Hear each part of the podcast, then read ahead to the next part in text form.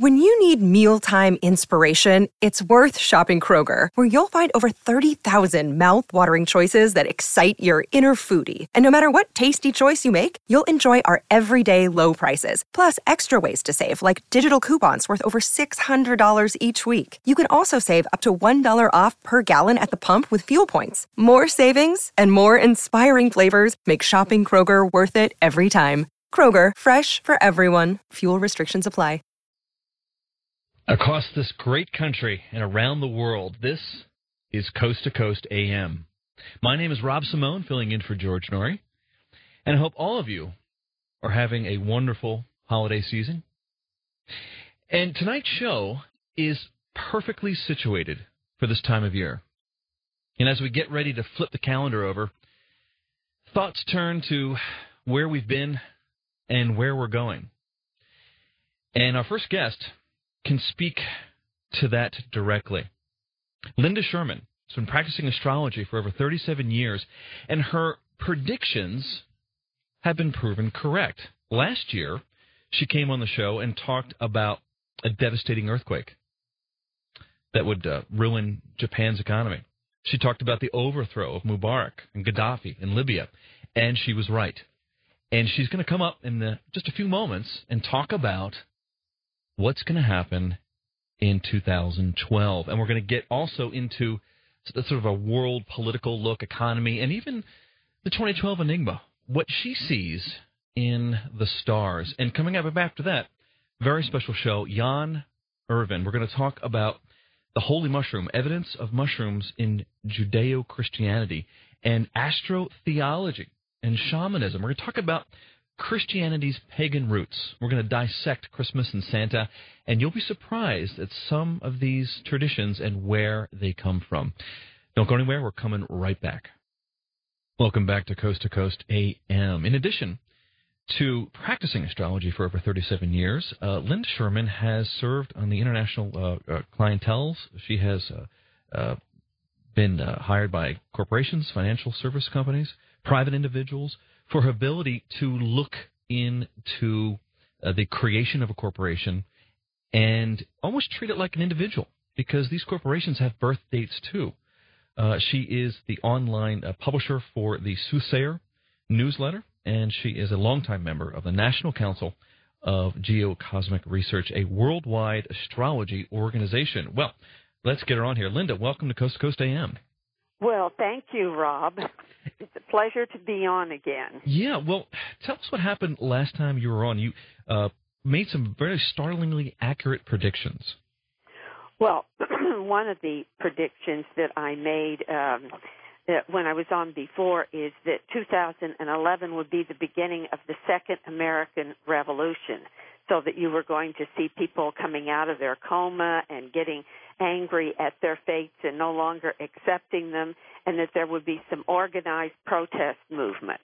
And of course, we have the Occupy Wall Street movement, which I feel over the next several years will gain strength and cohesion and possibly form a third political party, which may displace uh, even one of the present two parties, which in many ways ha- has sold out both wow. the country. The Occupy Party?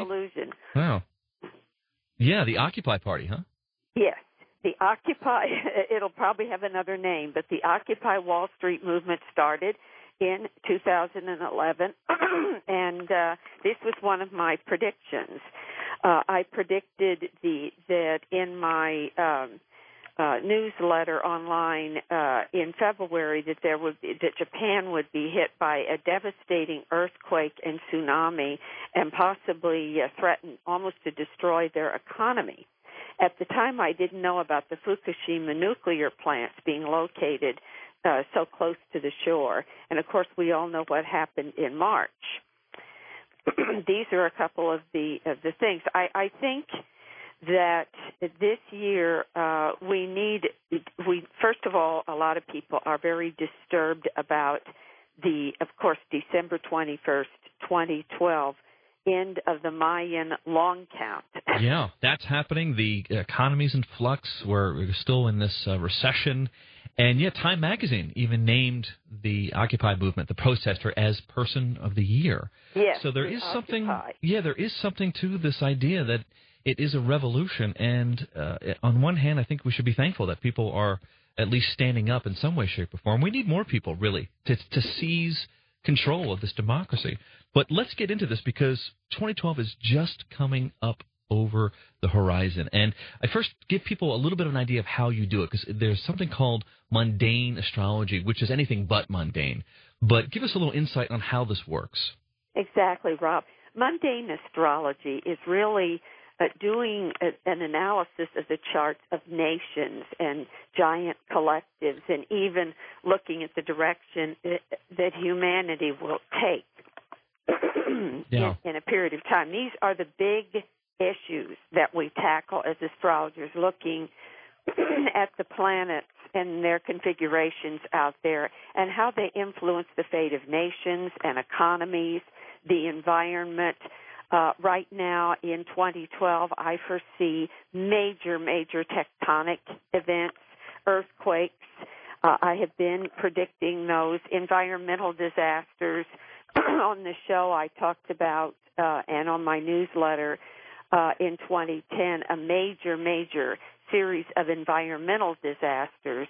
And I talked about the, the June 2010, what I called the Chernobyl eclipse, because the last time we had an eclipse to Pluto was in 1986 when we uh, uh, had this terrible Chernobyl disaster. And uh, so we had the BP oil disaster. And then after that, we had the earthquake in Japan and we have the Fukushima nuclear plant, which is is even worse than the Chernobyl disaster. We've got lying ahead of us tectonic events of, I think, a great degree of significance. Uh, the areas are Mexico, California, and the northwest coast of the USA, and I'm particularly concerned, by the way, about California Again, Japan is not finished. Alaska, Chile, Iceland, and even Italy. All of these charts are being activated, and the most intense period is between April and June of 2012, in which these events, there are a number of serious, the Pluto Uranus square is exact, and there are serious, serious eclipses. Uh, the uh, uh, and lunations that are activating Neptune, and there are a whole range of things that I won't go into the technical uh, reasons, uh, but the especially the solar eclipse of May 20th hmm. uh, is activating these things. So I'm really, really concerned. I've been trying to get my friends and clients who live in the San Francisco area to think of moving further inland uh, well, San Francisco is due for for a big earthquake. You think it'll be Southern California or maybe Northern? I think it's more uh, Northern California, uh, but it's hard to tell. Even yeah. the seismologists themselves cannot tell where an epicenter of an earthquake is going to be. But historically, when I look at the charts of the earthquakes of 1906 and 1989, in which Neptune and Uranus were tied up in the uh, eight, nine uh, degrees, uh, seven to nine degrees of Capricorn. Uh, Pluto is reaching that degree and is squaring Uranus at eight, nine Aries in June exactly. And there's a lunar eclipse on the ascendant of the USA in June as well. So, and what does that uh, mean? Uh, well, that's not doesn't bode well oh. for for something going on here. We've we've had these previous earthquakes in Chile and and Haiti and uh, uh, uh, you know, and the Icelandic volcanoes that have erupted twice. Uh, we've had these things outside the United States that I'm very, very concerned about that San Francisco area. Mm-hmm. Well, Haiti uh, experienced an awful earthquake a, while back. Did you see that uh, when you were looking through the sort of uh, global uh, forecast? No, I predicted that we would have a series of deadly earthquakes in that time period. I did not predict it would be Haiti. Okay. Um, specifically. Well, this is uh, you know this is foreboding uh, news. What about the economy? Where do you see that shifting? Because I think that's what a lot of people are really concerned about. Is it going to get worse? Well, first of all, we have to realize the real facts. There's cognitive dissonance out there that would like us to believe otherwise and that we're going to recover. And this is just a recession as opposed to what it really is, which is a Great Depression.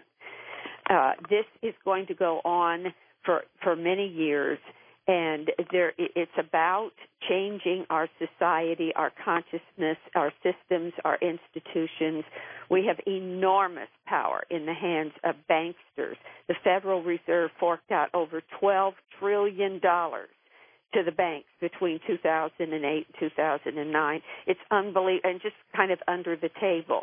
We have a system which this is what ignited the Occupy Wall Street, and they talk about where the 99% uh, is that money has been pouring into the pockets of the top of the level what I call banksters because most of their wealth is not about lending and, and you know a healthy economy, lending money to small businesses and to homeowners.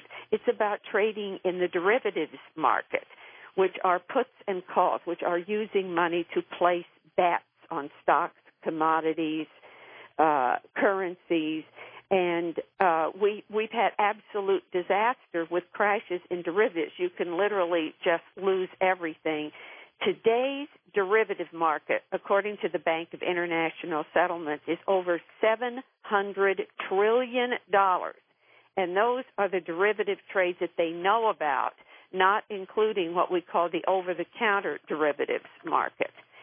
And this recently MF Global crashed in, in my October newsletter. I predicted that toward the end of the month, beginning of November, there would be another series of really terrible financial scandals.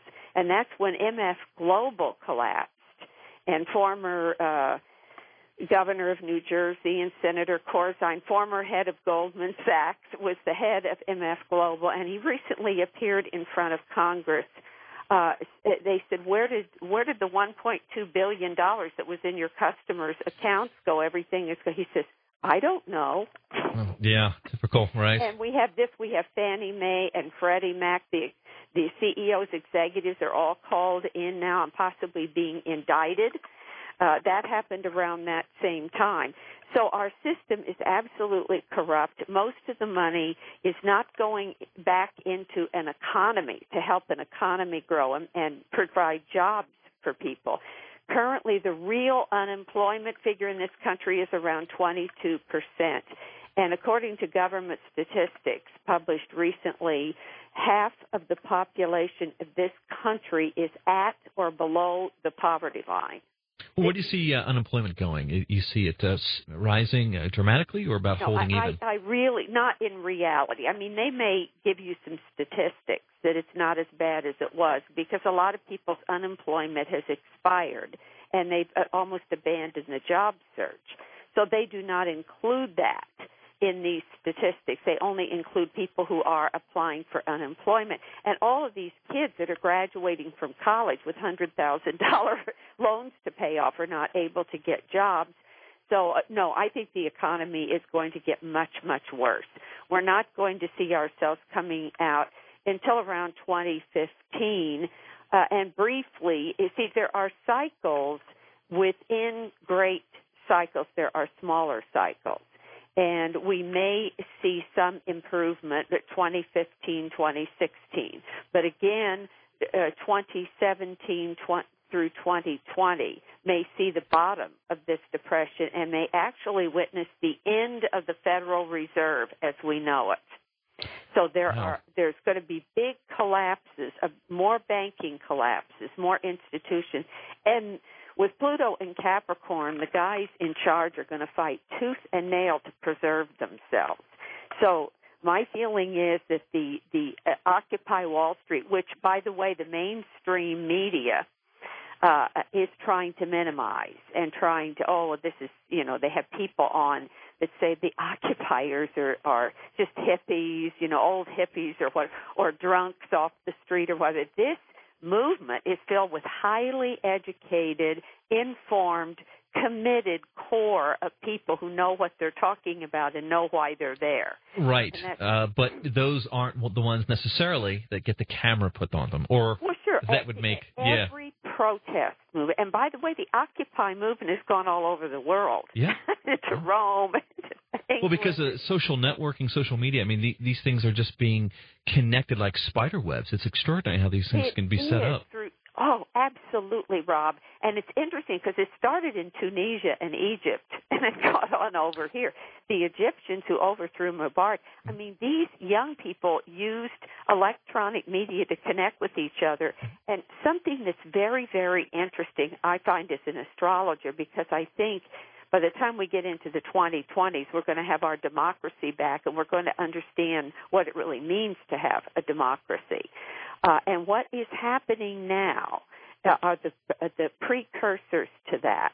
Uh, taking our democracy back and completely reforming our society for, by, and for the people, which is what uh, what was promised by Thomas Jefferson and our forebears. Yeah. I believe that eventually has a good chance of being the end result. But what's unique about this is there isn't a singular charismatic leader at the head of this, as there wasn't in Egypt.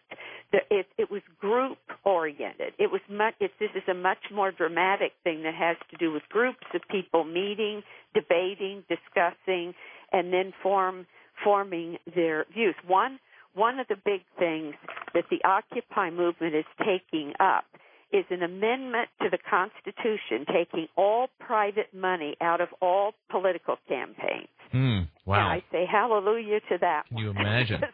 They're all bought and sold on both sides of the yeah. aisle. Well, you know, we need reform. We need campaign finance reform. We need a lot of reform. And you're right. I mean, this whole thing started in the Middle East with uh, Tunisia, with a guy who's uh, who was uh, his fruit stand was taken away from him. You're absolutely And he right. was so upset because he couldn't make a living. He set himself on fire, and that's Yes. what started this whole thing, this whole domino effect. And it's kind of a triumph of the human spirit to suggest that, you know, a strong uh, will can overcome, you know, almost any obstacle, right? Absolutely. And Rob, I'm so glad that you brought up this this man who set himself on fire out of desperation because you know, we don't have to set ourselves on fire, but one of the things we need to remember during these very difficult and dark times is that every single one of us counts and that we can do a lot more than frequently we think we can do. We get overwhelmed in our lives thinking, well, the plutocracy, as I'm fond of calling it, being an astrologer named after Pluto, Hmm. the, these these people in power who are crushing everybody else so they can narcissistically and selfishly hold on to all of their excesses uh, and they don't care what they do to anybody else. They have no notion of the greater good. But there are so many people out there. Many of them, by the way, listen to this show because so many people have contacted me after I've been on, Yeah. uh, and I and the hearts and souls are so committed to the greater good, and they say, "What can I do?" Yeah. And I say to people, relocalize. Uh, take your money out of the big banks that the banksters are running and putting it into small, local, solvent credit unions and banks. Uh, subsidize, get together as a community, grow your food locally and organically. Uh, and that leads me, by the way, into, uh, as I said, we the, the crises that we're going to face um, that lie ahead. And, and I do want to make one last. I do not think the economy is going to get better. I also think commodities are going to go down. Okay, I wanted to ask you about that. Tell me about Yes. oil because this is something that affects people, you know, on a daily basis. Do you see any large fluctuations or anything significant? Yes, well, of course, there's always fluctuations, but my take is that commodities will go down in 2012, except for possibly there, right now gold and silver are in a short-term bear market. They're selling off way way off. Every day you turn it on, it's sold off another 54 points or, or whatever. Because gold and silver rose, especially gold, and I have been a, a strong recommender of gold uh, uh, because of the fluctuations, the instabilities all over the world connected with currencies. Already Japan and China have decided to trade in their own currencies. They made this decision the other day. The the dollar as the global currency will is and will lose its status. It temporarily strengthened and people got out of they they went into cash, they went into the dollar because of the collapse of so many of the European nations. Uh, Europe's collapse, the European banks, and that collapse isn't over, and they're not going to be able to fix it. By the way, uh, so people you hear on the news, oh, everything's going to get better because Europe is fixing their problems. Well, they're not, and the European Union may not stay a union, and the euro dollar uh, may not uh, stay there either. Yeah, they're having their own problems. I mean, look at Greece. they're having their and, own problems, yeah. and so people in a knee-jerk way got back into the dollar, sold a lot of their gold and silver positions, and got into the dollar, uh, wanting to be in a cash position. Yep. And well, hold it right there because we're just coming up on the break here, and when we get back, I want to talk to you more about this, and of course, 2012. Uh, we're talking with Linda Schurman. Her website is hooked up right now at coasttocoastam.com. My name is Rob Simone. Stay tuned. We're coming right back. Yes, you are back in Coast to Coast AM, and I'm filling in on the 5th of January as well. We'll be talking with Gerald Celente, also about future trends. He is director of the Trends Research Institute. He's been featured on Oprah, CNN, uh, the O'Reilly Report, and many other uh, programs, and he is uncanny at his uh, ability to discuss trends. And I think that will be a, a really uh, amazing show for the beginning of the year. And also filling in on the 27th, guest to be determined. Now, if you're having trouble jumping around all these different shows, you should go and get a subscription to Coast Insider. Why? Because you can download all these shows. You can go back and get any show from from the past that's up there. You can listen to it while you drive, which is great for here in Los Angeles because you're always sitting in the car. And while I love listening to Journey songs and old Led Zeppelin tunes, I've heard them so many times. I thought to myself, why don't I put this time to good use? So check it out. It's Coast Insider for less than 30 bucks. You can enjoy all the shows anytime you want for six months. Uh, it will really make a big difference. We're talking with uh, Linda Schurman, and we're going to get into this 2012 phenomenon right after this. Welcome back. We're talking with uh, Linda Schurman. Her website, by the way, is linked up at uh, coasttocoastam.com. That's where you can also get more information about becoming a Coast Insider and having uh, access to all of these shows uh, at your fingertips. And Linda, before the break, we were, of course, talking about commodities and uh, gold and oil, things like that. Now, did you ha- did you see anything specifically for oil where it would be like a game changer, or do you just see more of the normal fluctuations? Well, I think there it always fluctuates. Commodities always fluctuate, and there will be ups and downs. But I think overall, the the the price of oil will be going down oh. uh, in, in next year. Um, one of the things I want to point out is I wrote a book called "What Next: A Survival Guide to the 21st Century," in which many of these predictions, many of which have already occurred. It was published in June of 2007. Uh, have have absolutely occurred that were in the book at that time, and there are more predictions ahead in in that book. Yeah. Now, the um, the price of commodities, as I said, I think oil, uh, grains, a lot of things like this are going to be going down for a while. The exception ultimately is I advise people to hold on to their gold and silver because this is in a sense, especially possibly going to be coming back in the fall of the year uh, between the the period between October and December of 2012. Uh, I see uh, uh, an upswing in in the metals, and I'm not talking about the stocks, which are very very risky to be in the mining stocks.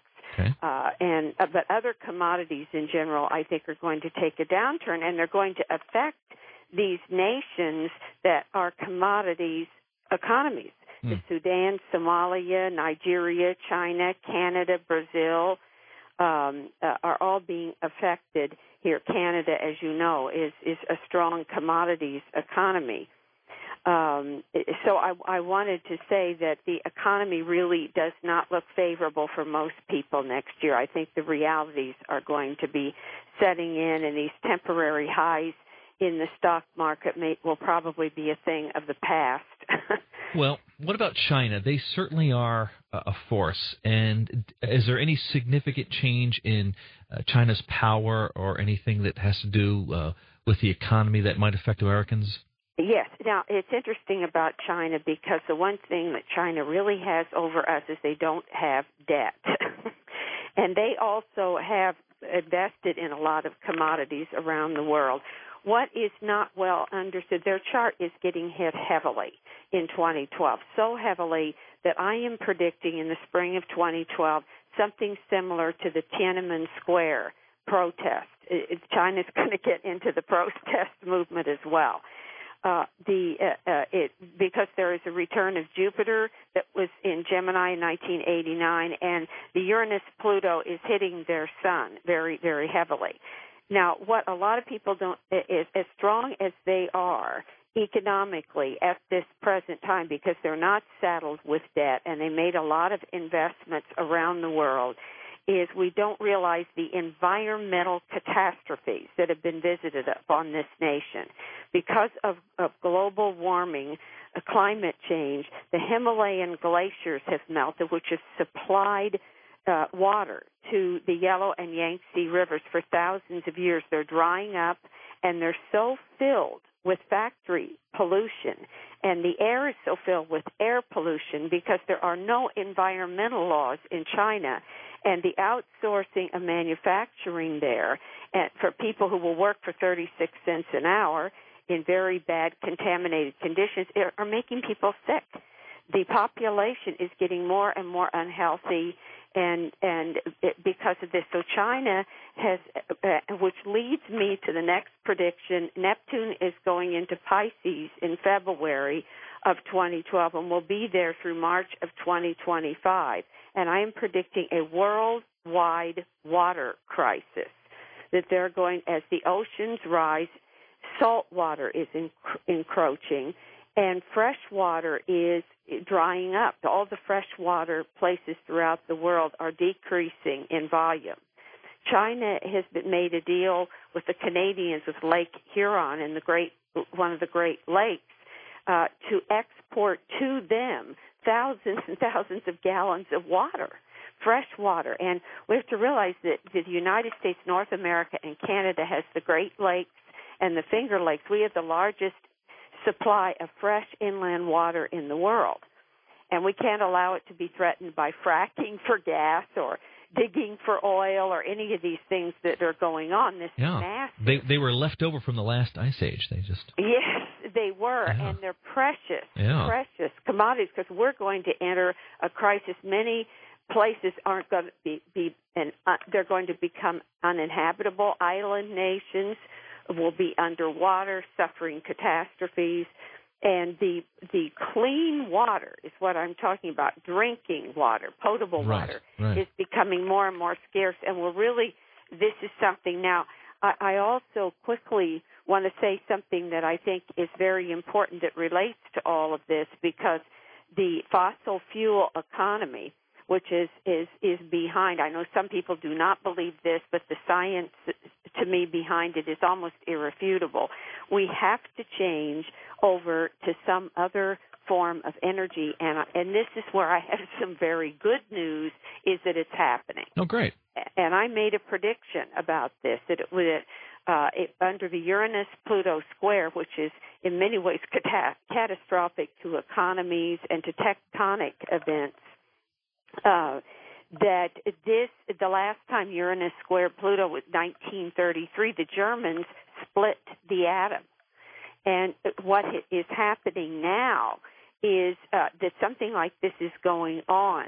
Uh, uh, there's America's National Ignition Facility uh, is lining up and cooperating with a, a, a company in the United Kingdom called Rutherford Appleton Laboratory, and they have set up a system of lasers. Uh, I believe here I have the facts here. It's like 192 lasers uh, are focused and fire a 500 kilowatt of flash at a drop of hydrogen atoms, just one millimeter across, and they have created hydrogen fusion.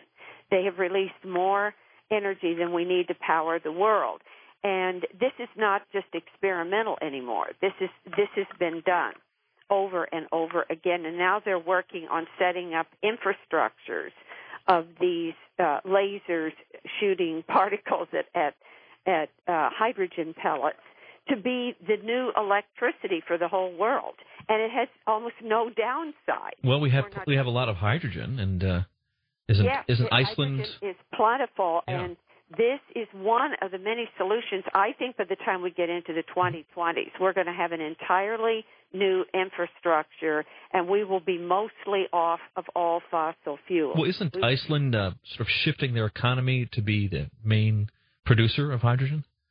Yes, I, you're absolutely right. Iceland is on board with, with this very much so. Yes. Well, Yeah. but Iceland is already independent. They sit on the gla- the the um they're uh, they're sitting on one one long volcano there, series Yeah. of volcanoes. So they have uh geothermal Yep. is their primary uh, solar and geothermal. So they're almost totally independent. Well, Sweden is the same way. A friend of mine who, uh, who lives there says that you know his house is is Uh, heated by geothermal, and it doesn't take much, just a few degrees difference in temperature.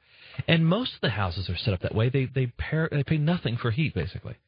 You know, I have a, a, a chapter in my book that is written by a solar architect who explains that with different types of construction for our buildings and our houses, called passive solar, a house within a house, and south facing windows, solar collecting walls, landscaping, that we can, we now have the technology to build houses that keep a constant 57 to 60 degrees inside year around.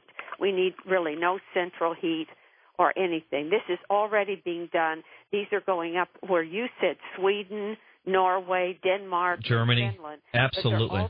They're going Yep. up in Canada and in Germany, all of these places, and there's a special type of composite material that looks like cement that is so well insulated. If you build a house with that, you will not need central heat. We we have constructed buildings and houses like there's no tomorrow wastefully. Oh, yeah. Absolutely wastefully. If we just change our architecture and our building practices, we can save probably at least half of the fuel, uh, the the oil and the gas that we need to use. It's it's really true. We lead the uh, the world in so many things, but when it comes to this different kind of thinking, there's so many other countries. Like when I lived in Nepal, they, there was no real electricity. They didn't have water heaters. What they did was they painted their water pipes black. They ran them up to the roof.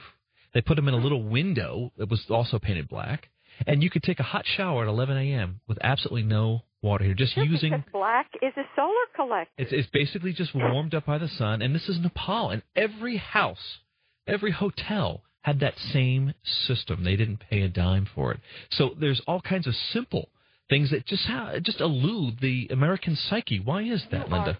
So right, Rob. I so agree with what you're saying. What is it? What is it about our collective consciousness that makes us so uh, resistant to some of these changes that are readily available? What what, what is that? I I honestly think that there's been a betrayal in, on so many different levels for the past 30 or 40 years in this country. A betrayal of uh, the corporate world, of the people, of the government uh, that was supposed to be of the people, and most of all, this is why I love this show, Coast to Coast, because you hear people get on and give their opinions and and stand in their truths on this show because most of the television and the mainstream corporate owned media is just a uh, uh, everything is taken off. It's a sounding worthwhile. chamber. It's a repeating, echoing sounding chamber. It's a brainwashing institution, and people have been dumbed down and brainwashed. And they wake up one day and they realize they're going to lose their house. They realize they've lost their credit. They realize that they've been laid off from their job, and and and they saw it happen to their neighbors, but they didn't pay that much attention. And now that it's happened to them, they say, "My God, what happened to me?" Yeah. it, it's just there has been a composite of uh, uh, of decisions made by people in positions of power on various levels that that have been very much a betrayal. And I'm a great believer in the press. I'm a great believer in media and journalism and truth reporting and uh, uh, this this has been betrayed in in the commercial. Oh, I agree. Well, let's let's get into this other fascinating uh, sort of component. We're coming into 2012, and a lot of people say, "Wow, I can't believe it's finally here." Tell me about your take on the ending of the grand cycle of the Mayan calendar. How yes. does that factor into some of your predictions, and will we see some significant events, e- either uh, uh, metaphysically or uh, earthquakes or tectonic or otherwise?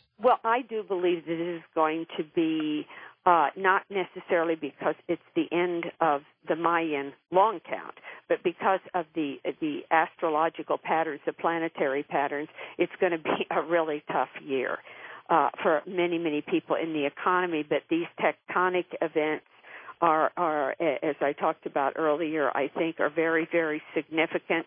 Uh, look what happened to Japan recently. I mean, it's really, uh, these are, are very, very serious. And it's interesting because many of these tectonic events probably will take place in the area where the Mayans originally had their empire, like Mexico, Guatemala, in Central and South America, where the Mayans populated very heavily. I think we need see that their long count, their their big age started. They say on August 11, 3114 BC, and that the end of it, uh, it, it is December 21st of 2012, which is what we talk about now. Roughly, that is equivalent to when the earliest civilizations started to develop. They started to change from just tribal societies into building buildings and pyramids and uh, the the Babylonians, the Egyptians, the the very earliest ancient civilizations as we know it. We call them the foundation for the civilization that we have now. Uh, so that's when they sort of began, and uh, and so this is is a significant time. It's interesting that the uh, rebellions that have developed recently started in the Middle East hmm. in Tunisia and Egypt, Libya, Syria, all these nations where where we called the cradle of civilization began. And uh, I find that very significant. I think that my interpretation, everybody has an interpretation of this. And uh, my interpretation is we are at the end of a great grand cycle, and this, but there is a new manifestation of human life coming ahead. And the old, it doesn't die easily. it doesn't die painlessly. Are we seeing the emergence of perhaps a new global consciousness? Yes, I think we've got to see the difference between now and say the 2020s when I think it's going to be more evident. A lot of people are just going to be interested in survival on on you know do i get through day to day?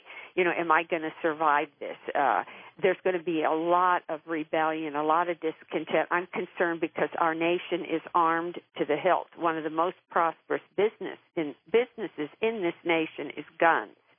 And people are armed and they're going to get scared. There's going to be some real downside to this which always has been during times like this my feeling is there are also going to be pockets of people who relocalize, get together, hold hands, come up with ideas and solutions to the problems. And those are the people that will be what I call the gestation of the new consciousness of a human race that can live in concert with the earth and in cooperation with each other. A spiritually and psychologically elevated species. Extraordinary. Well, this is something to look forward to, and I'm sure we'll all get through it if we hold on to each other. And uh, your newsletter, Soothsayer, where can people go to get more information about that and your work? Yes, you just go into the net. It's S O O T H E S A Y E R dot com and it's open to everybody. I have a lot of people email me, "Will you put me on your mailing list?" It's right there, free to the public. A new newsletter goes up on my website at that address at the first of every month. So January first, I will have a whole list of my predictions for this year, and also you can buy my book, What Next, uh, on the site, or you can buy it on Google Books Now or Amazon.com. Fantastic. Linda, thank you so much for coming on and sharing some of your work and predictions for the coming year, 2012. Well, thank you, Rob. It's been a pleasure. Absolutely my pleasure. And there's a lot of food for thought there. And I have to say, I think uh, she is right on the money about quite a bit of the unrest that's happening. I mean, what did Gore Vidal call this country? United States of amnesia? Well, I think it's time that we all woke up instead of remembering who we are, what we are, and what we can do, and everything else. And I'm sure that will make a big difference. Well, coming up after the break, we're to bring on our next guest, Jan Irvin. We're going to talk about the Gnostic texts. He is a uh, researcher, someone who has written several books. One of them is called The Holy Mushroom Evidence of Mushrooms in Judeo Christianity. And wait till you hear what we have to say about the Garden of Eden and so much more that you, if you look at a certain way, you can't help but to think there was some kind of symbolism that may have gotten lost over the years. We're also going to talk about astrotheology and shamanism. All that coming up right after the break. This is Coast to Coast AM. Stay tuned.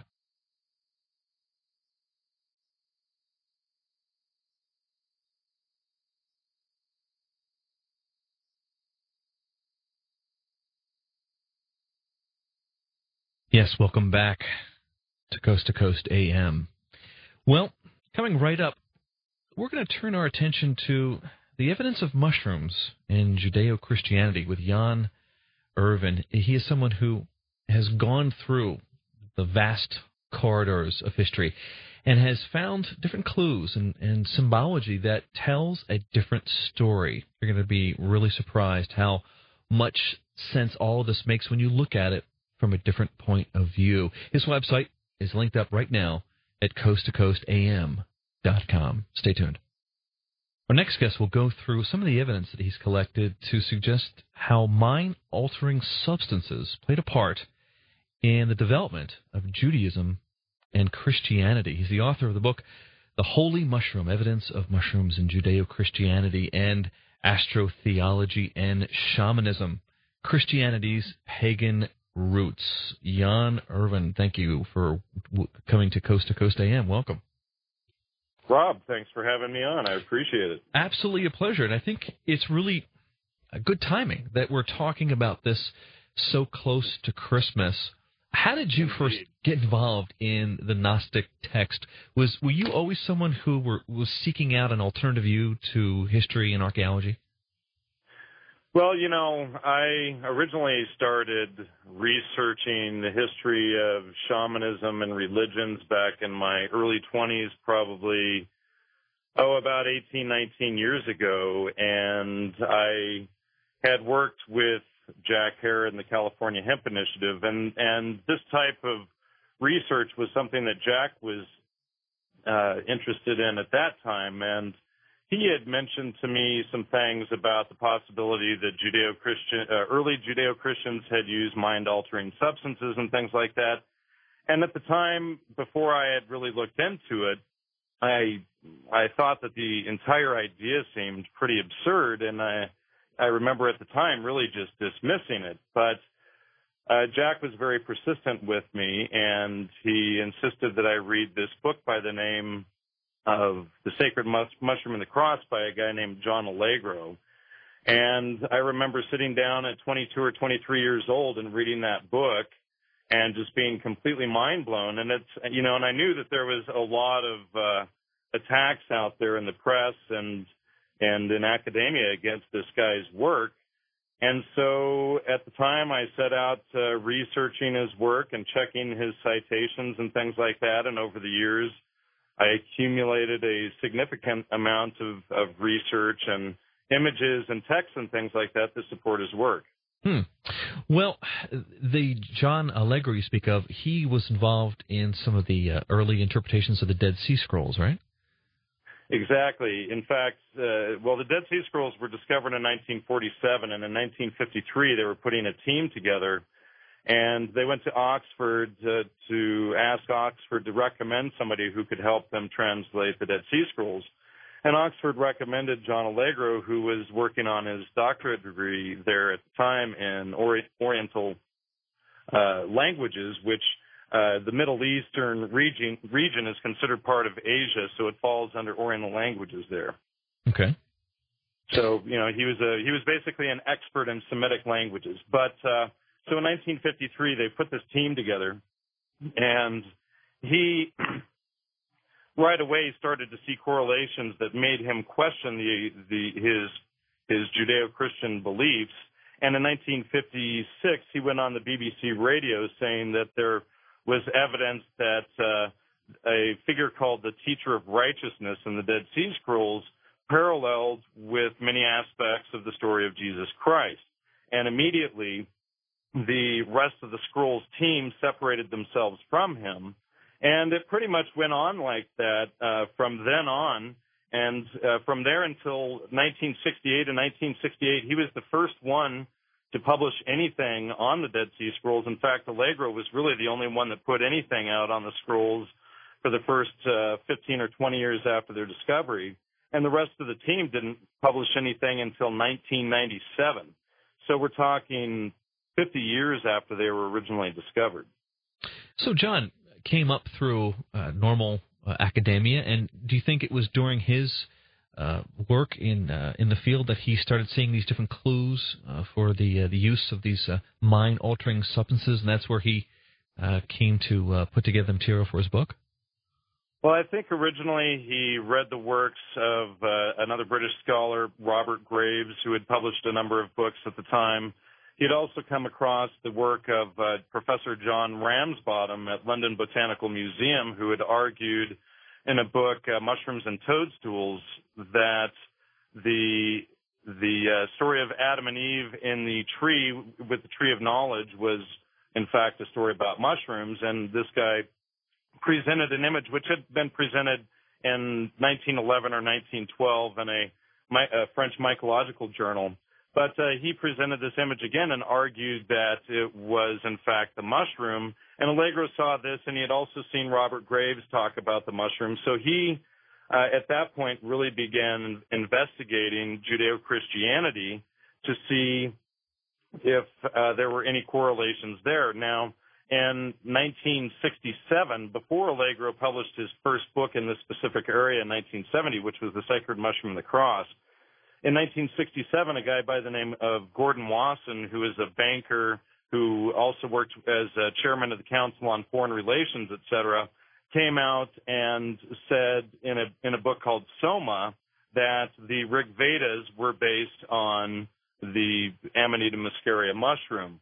So Allegro, with his background in the Dead Sea Scrolls, Semitic languages, ancient uh, ancient religions, and the like, he thought that uh, Judeo Christianity couldn't be any different. So he set out to find this uh, evidence, and he published his work, The Sacred Mushroom and the Cross, in 1970. Now, in that book, he really focused on linguistic evidence, and since then, uh, we've focused a lot on iconographic evidence and textual evidence.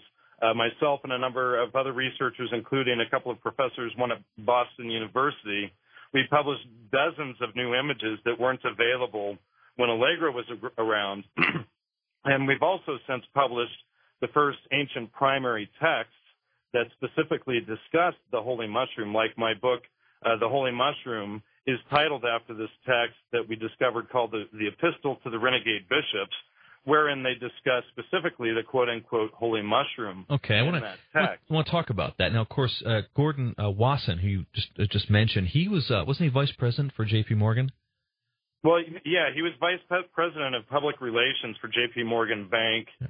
and uh, he worked with. Uh, he was, well, he was close friends with a guy by the name of Edward Bernays, who wrote a book in 1928 called Propaganda, that was about really about the elite using uh, propaganda to control the masses.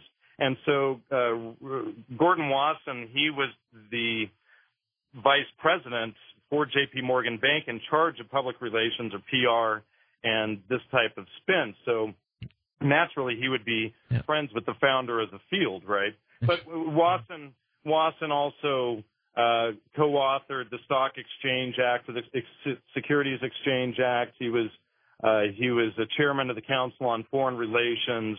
He was all of these other different characters, but yeah. he was sold to the public as this very soft uh, character who was really, uh, you know, just a happenstance to fall onto this mushroom story when he and his wife were on their honeymoon in New York and and she rushed off into the woods to pick some mushrooms and he thought for sure he would be a widower and uh, this sort of stuff. And this is the legend that the world has been sold about this man. And you know many of your listeners may not be familiar with him but in the mycology world this guy is completely famous. He is the god uh basically of ethnomycology and ethnobotany, and he's considered the founder of the field. And I've found a lot of evidence that makes that uh, that claim questionable. Right. Well, we're going to get into that, but let's first sort of paint a picture here. Uh, if people think back thousands of years ago, even hundreds of thousands of years ago, there were all kinds of plants and all kinds of fungus just naturally growing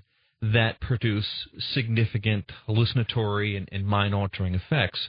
And so back then, it's easy to understand that that experience could be interpreted as religious.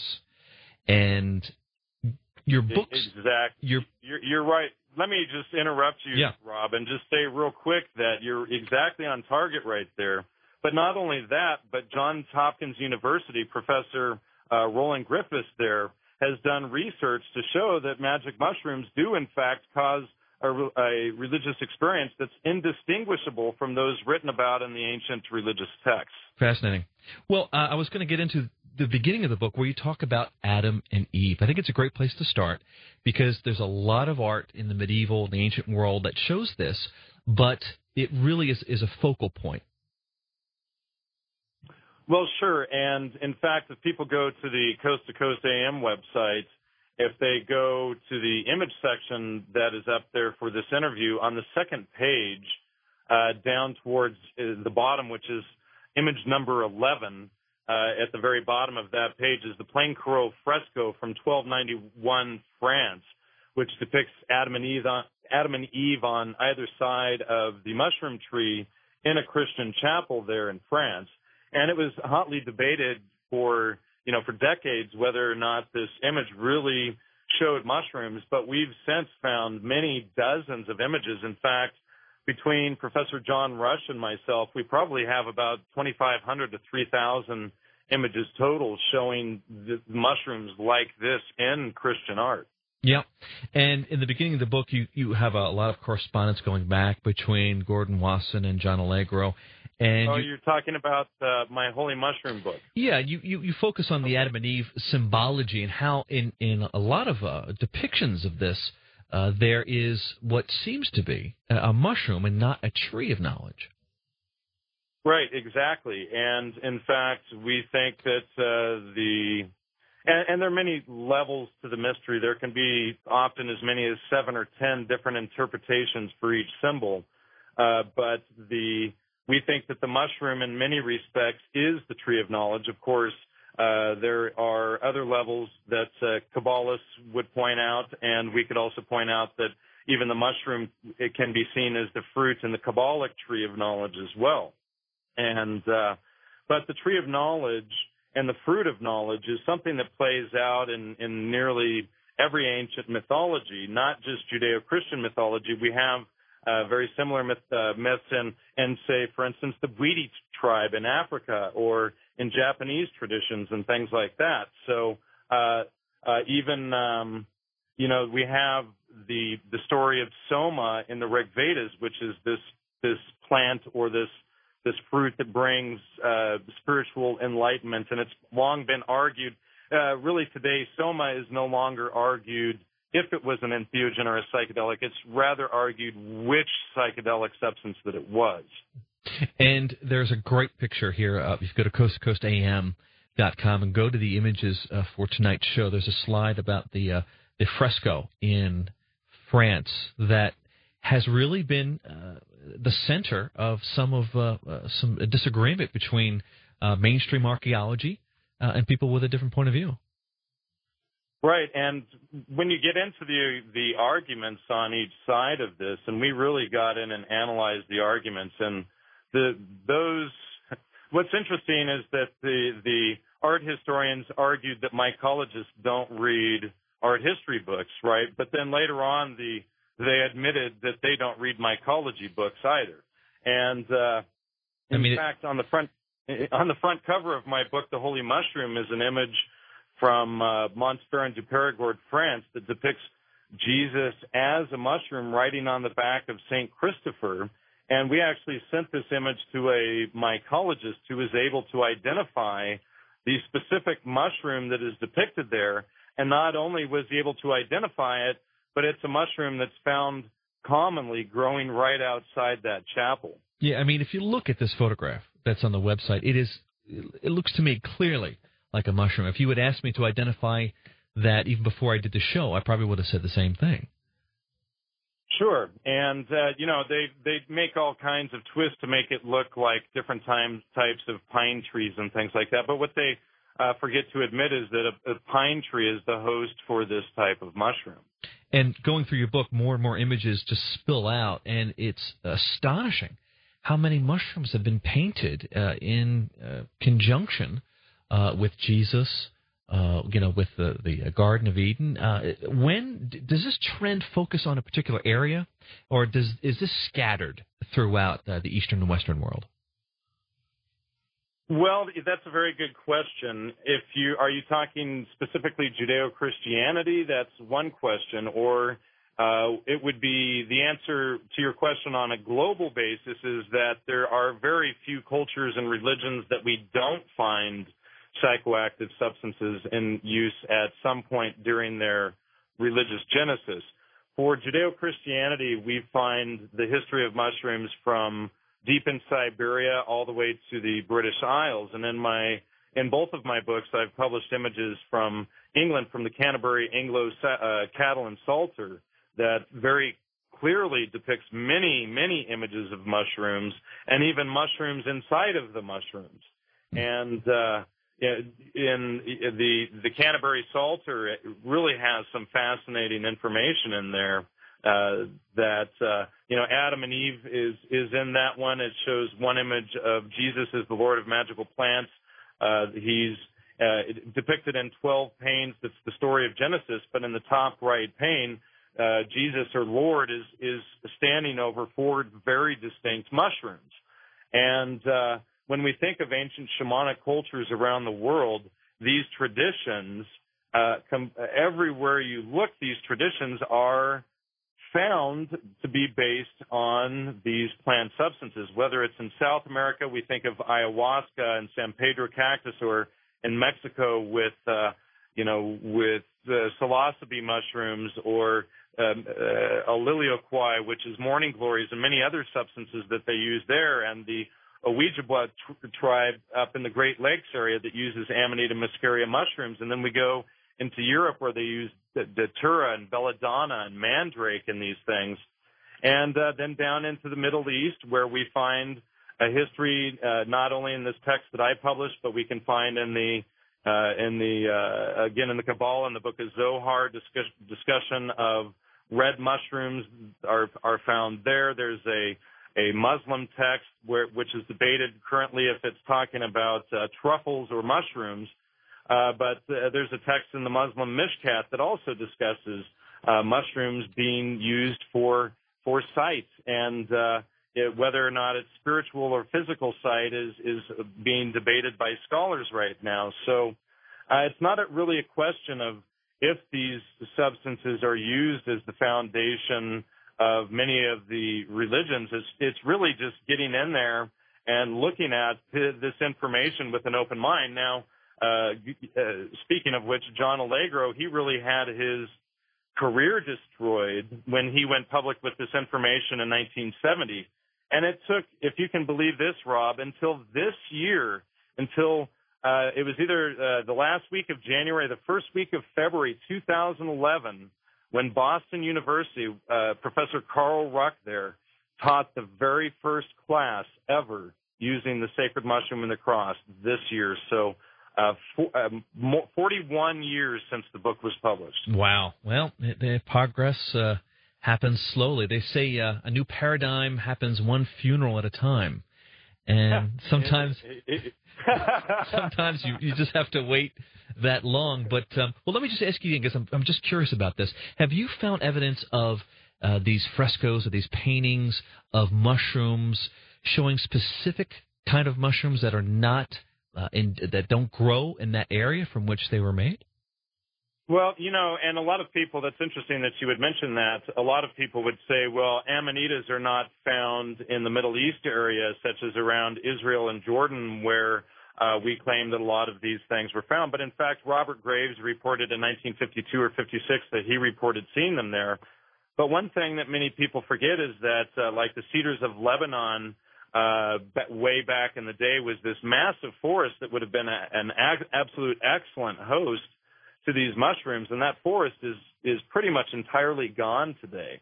Uh, but in uh, Hindu tradition, it, what's interesting is in many areas it is suggested that the mushroom must be uh, purchased from someone outside or stolen from someone outside. Uh, so in, in many of these practices, it is taboo for them to acquire these substances within their own community, and they go out and they get it from some trader or they steal it from yeah. somebody. Well, you know what? A, lot of that happens today in much the same way with these same kind of substances.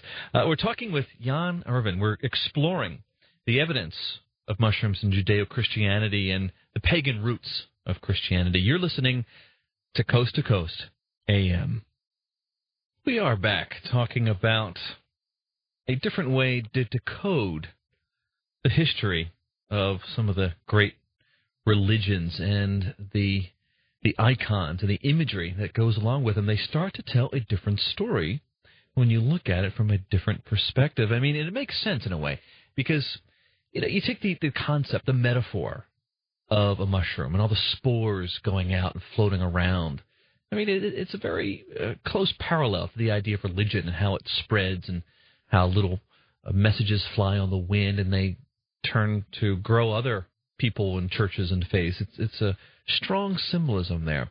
We're talking with uh, Jan uh, Irvin and we're going through this uh, very interesting subject. Now, some of the images that we're talking about are linked up right now at coasttocoastam.com. You can see some of these different plates and some of these different examples of the artwork. And I didn't mention before, but you know, there's a new way to listen to Coast to Coast AM on your iPhone, on your iPad, Android phones. It's all possible if you are a Coast insider.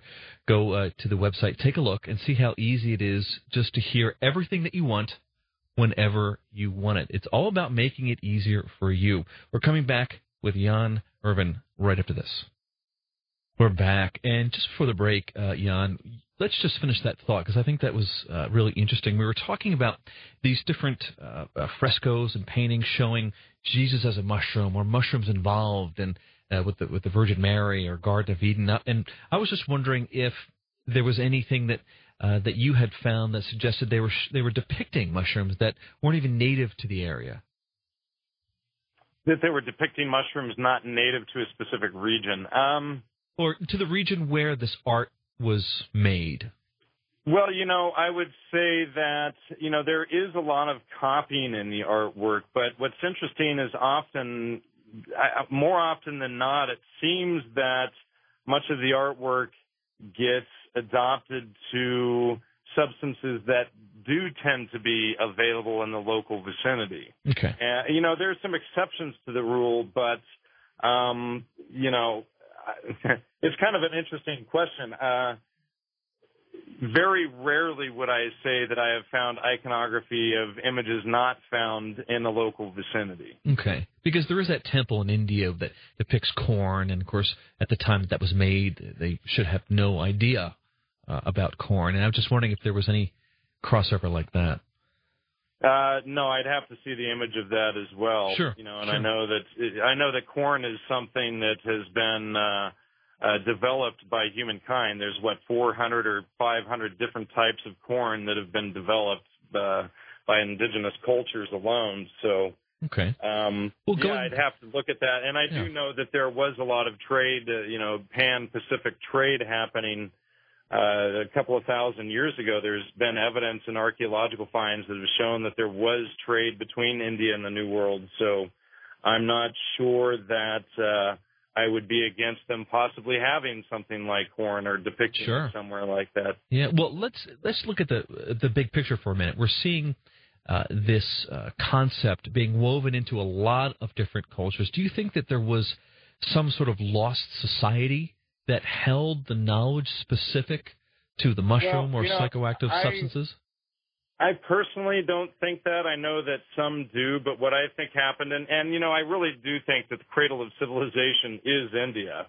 And if you go back far enough, pretty much just about every philosophy out there can be traced uh, at at some point at its core level into India. Buckminster Fuller was famous for putting forward uh, ideas showing that uh, India is the uh, really the cradle of civilization. Um, so, uh, you know, now and I've I've, tra- uh, I've lost my train of thought on that. So remind me what. Well, yeah, I was just talking about if was there, along with this knowledge, if there was this uh, influence oh, of yeah, mushroom you know, in, in Judeo Christianity, right. was there also a, a society? There a cradle or a hierarchy or some sort of collective lost religion or lost keepers of this that really were the ones that were responsible for holding on to this uh, almost forgotten legacy.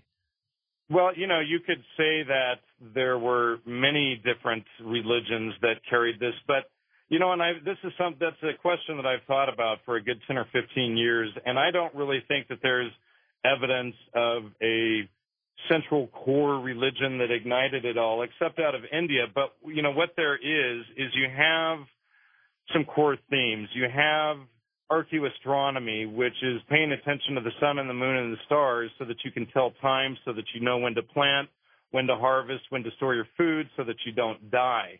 You also have the uh, story of religious experience that is found in the local vicinity, and each of these cultures were hunter gatherers. They would be looking for things that they could consume uh, for food, and when they came across medicinal substances, uh, including uh, poisonous for warfare, and often poison is just the level or the amount of a plant that you use versus uh, it being used for healing and then uh, you know for that same plant possibly being used for religious experience. So um, what you have is a foundation sort of globally of things that would automatically lead a species like humans to sort of automatically discover and go with those things. If you didn't know when to plant your food, you died.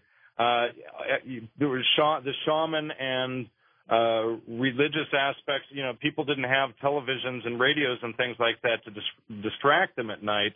They would meditate, go into caves, take psychoactive substance and, substances and things like that. So I'm not really one to believe in a theory of a uh, of a global ancient uh, religion, so to speak. There is evidence that there was a a global sort of mushroom cult, but did it have a, a central figurehead or a central uh, a religious center or anything like that? I don't think so. I think that it's just that people wherever they were when they walked behind cattle and cows are are religious for instance in India you walk behind a cow you're going to eventually discover uh, mushroom, mushrooms like psilocybe uh, uh, cubensis which grow in cow dung and happen to uh, be able to put you in a very spiritual religious uh, state. So I think this is really more along the lines of what took place than a, a central like uh, control center. Okay.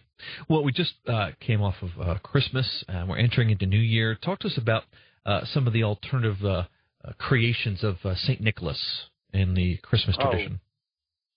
Well, you know, here's uh, where we can get into some real fun here. So we might as well just uh, uh, take a little uh, journey here into the whole Christmas theme because Christmas is a very fascinating uh, story to unravel to really understand how ancient religions uh, affect the, re- the religions of today and the practices of today. And most of us can read uh, remember as children being told the story of Santa Claus, and maybe you're told that, you know, if you're good, you'll get presents. If you're bad, you might get a, a lump of coal. Uh, you can even remember maybe the first time you were told by a sibling or a teacher or your parents that Santa Claus wasn't real. And in the media lately, there's been an uproar of this school teacher who told her second grade class that Santa wasn't real.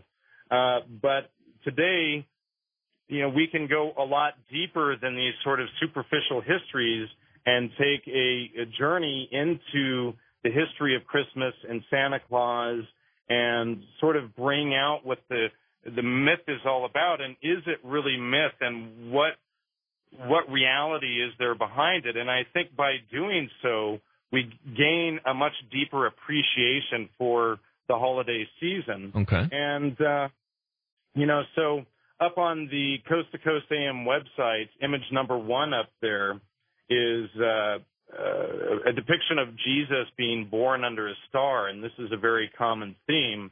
And uh, why is Jesus being born under this star? And it, the star, I think, is the star Sirius, uh, which in image number two, directly below that, you can see star Sirius pointing directly at the Earth below the belt of Orion. Uh, on the uh, upper half of that split screen there, which where it says Christmas Eve. But uh, I also think that Jesus is depicted there in that image. He's really being depicted as the sun. And why would the sun be important around the Christmas celebrations? And why would the sun be amalgamated into this character that we're told was a literal historical person named Jesus? And I think it's because the sun gives us food and clothing and shelter And, you know, the photosynthesis in the plants becomes the medicines and inebriants and poisons and the lumber for the homes and uh, fuel for the fire and things like that. And the sun has been worshipped around the world by many ancient cultures. And it just so happens that the sun dies and is reborn again at Christmas time. And, and to many people that may sound completely absurd, but um, you know what we what we have is really this uh, this story of uh, around Christmas of the death and birth of the Son. That's what the whole tradition was originally about. And um, you know, those who live in the uh, southern hemisphere of our globe would experience uh, these things in our summertime versus us in their summertime. So, uh, but many Christian art depictions depict God as being born under a star. And is there a correlation between this and the events that are happening that night in the sky? And I think that these are things that are blatantly obvious when we get in and we really begin to, you know, well, first we have to lay our biases, our biases aside and our, our predisposed religious beliefs, and we have to look at things how ancient peoples and cultures would have seen these things and how they would have marked time changes and calendar changes to themselves during the year. And so, you know, this split screen, uh, which is image number two, is really showing this alignment, this marker point of what marks what today we call Christmas Day, but to the ancients, this would have been the real New Year's Day.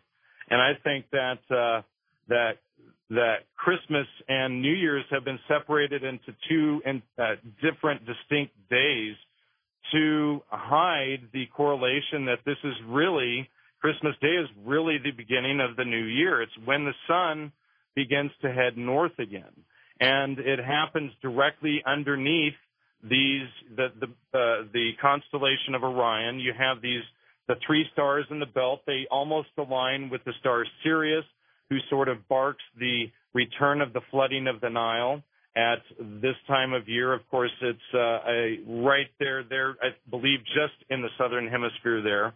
And then uh, on Christmas morning, about six six thirty in the morning, the sun is born under this direct alignment. And people can look on software like uh, uh, Stellarium and things like that, and they can follow along looking directly east. They'll see this alignment happening right over uh right you know right over there the sky on christmas eve and christmas morning so this is the death and rebirth of the sun or the sun in the sky is something that everyone can go out and see every single year hmm. and uh you know, if we look at, if we consider what happens to the sun during the autumn or fall from the summer solstice, which is roughly June 21st, until the winter solstice, the sun appears closer closer to the south each day, and the shadows change a little bit. You'll notice that uh, you know the shadows in your house are a little bit different every day, and from summer to winter solstice, the days get a little bit shorter, the nights get longer, the days are colder, and from the summer solstice until the winter solstice, the sun falls literally toward the south each day.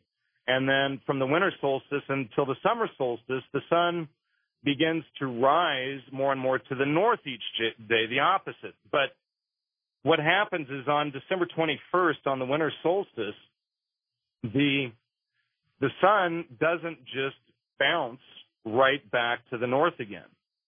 Okay, what happens is basically to you know from you know uh, naked eye for for the naked eye for people living 2,000 years ago, looking out to the east and watching this whole thing, it appeared that the sun actually stopped moving north or south for three days. Just lingers. It appeared that the yeah, it just lingers there, and that's what the word solstice actually means. It means sun stands still.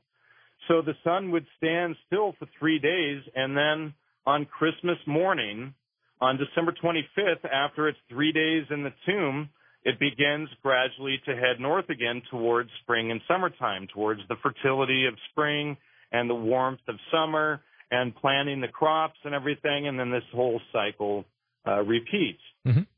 And going on to some of the other uh, aspects where the idea of, of Christmas and the uh, familiar uh, things that go along with it, like Santa Claus, how has that been shaped over the years? Well, Santa Claus is a very interesting story, and you know what I want to do is uh, let me. I'm just going to go over some of my uh, my notes here because Santa Claus over the years really started. Its earliest form is shamanism, and uh, the modern form comes from Washington Irving in his Knickerbocker History of New York in 1809. Uh, Henry Livingston Jr and uh, Professor Clement Clarke Moore. Uh, they wrote a story about Christmas in 1822. We have William Boyd, Susan Warner, Thomas Nast, and Harper's uh, Weekly in 1863. Uh, Norman Rockwell, and then Coca-Cola. All of these uh, organizations and people contributed to what is the current depiction of Santa Claus. But when we go back and we look at the story anciently, and in fact, uh, image four up on your website is an image of Baba Yaga or Grandmother Yaga, which is is the uh, it's a Russian like grandmother of the woods, and she goes out and she meets the three wise men, and the three wise men are actually they just happen to, to be depicted there in image number three.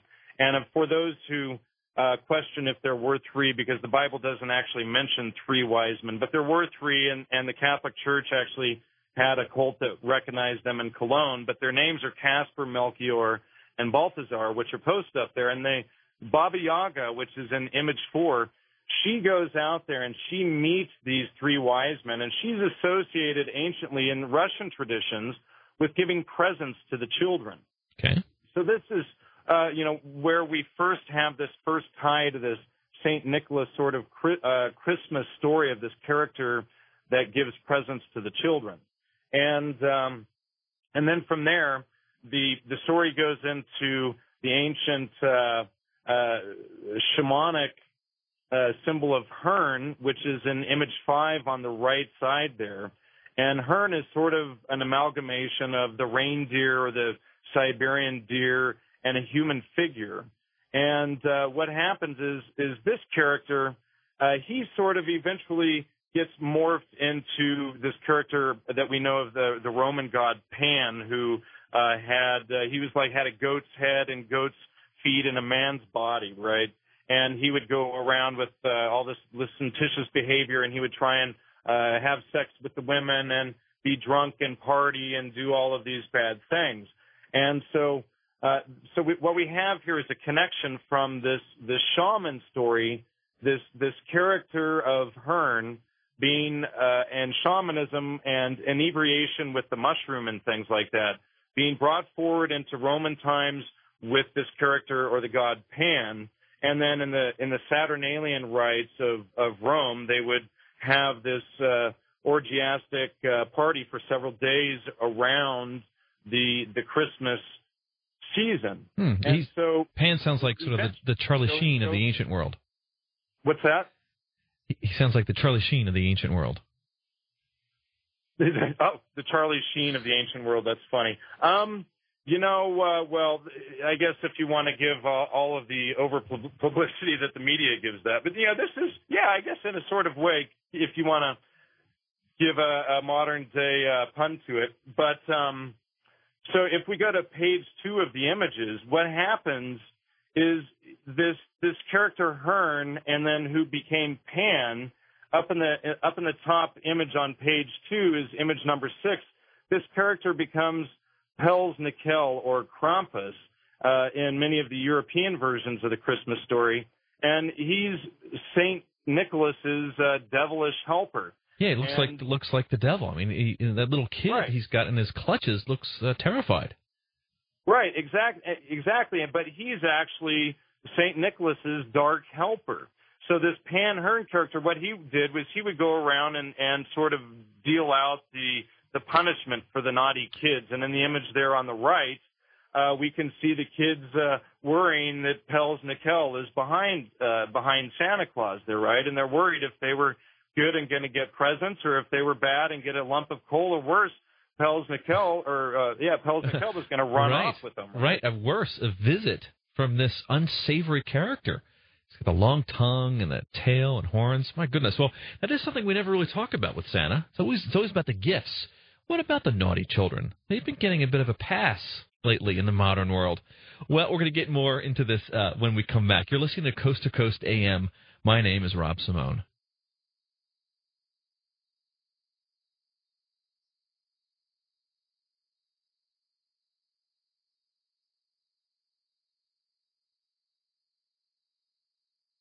Yeah, we're talking about what is some of the alternative theories behind some of the things we take for granted. Not only just Christmas, New Year's, but, well, how did all this St. Nicholas thing start? How did these traditions get to where they got? And that is what we're talking about with Jan Irvin. We're talking about the evidence of psychoactive elements in the formation of Judeo Christianity, uh, astrotheology, and shamanism. And we're going to get right back into it right after this. Welcome back to Coast to Coast AM. And Jan, right before the break, we were talking about Saint Nick and the the legend of Santa Claus and how it uh, kind of evolved and morphed. I mean, it really was a, uh, a a conglomeration of a lot of different traditions from a lot of different countries. Absolutely. And uh, St. Nicholas himself even has a bit of a fascinating story around him. Uh, St. Nicholas is said to have died on December 6th in the 4th century, which is the day of the Epiphany in the Orthodox Church. And uh, his day is celebrated as the Feast of Altar Boys, or a, wherein a uh, boy bishop was chosen as a sort of king for a day, reminiscent of the old pagan idea of king for a day, or you know, the the fool of the day, whatever that was sacrificed. However, the boy bishop, his life was spared, and uh, Saint Nicholas was also the patron saint of children, prostitutes, thieves, and sailors. And so uh, It's quite a you know, mix. A little bit. What's that? Quite a mix, yeah. so, uh, not really what we're what we're told about with this character and how uh, he relates into the Christmas story, but because he's the patron saint of children, the Catholic Church sort of placed him over top on the sort of the figure of Baba Yaga and the the shama- the shamanic figure and kind of uh, uh, put it all together into a new package that uh, was consumable for for their market basically.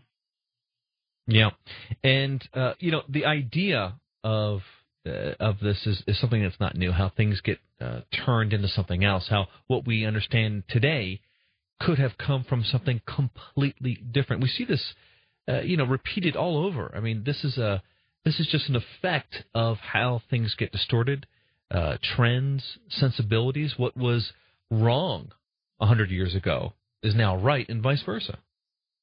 Right, and I think it also has a lot to do with things that were, you know, word of mouth myths and stories that were passed down generation after generation for a society to get along and whatnot eventually becomes a literal history that you have to believe is true and that the characters were real people and then the essence of what the story is all about gets lost. But as i said at the beginning of the show i think really by getting in and looking at the history of these of this tradition of the christmas tradition of seeing where santa claus and Pels Nickel or Krampus comes from and understanding the history of these things, we really gain a much deeper appreciation for the whole Christmas season because, I mean, in, in ancient times, you literally thought that the sun, if it continued south, was never going to come back again, and all life on earth perished. And you know, on Christmas morning, on on this, on the morning of December 25th, when you saw the Virgo or saw the sun born between Virgo's legs on the horizon, which is the constellation of the of the Virgin, when you saw that alignment directly underneath the uh, the the three wise men, Castor, Melchior, and Balthazar, uh, you know, uh, in the belt of Orion, there, you knew that the sun was going to be reborn. So it was a time of celebration and gift giving. And I think that you know, interestingly, and we'll get into this more in a moment, one of the gifts that was commonly given was the inebriation of the mushroom. So you gave the mushroom for a present. And very interestingly, the, the, these types of mushrooms, the Amanita muscaria mushrooms, grow in a symbiotic relationship or in a mycorrhizal symbiotic relationship with many different types of, of trees, especially the evergreen trees. So here we have these brightly colored packages that appear magically overnight under the tree by Santa Claus, and likewise the mushrooms, these bright colored packages, appear magically under the trees out in nature.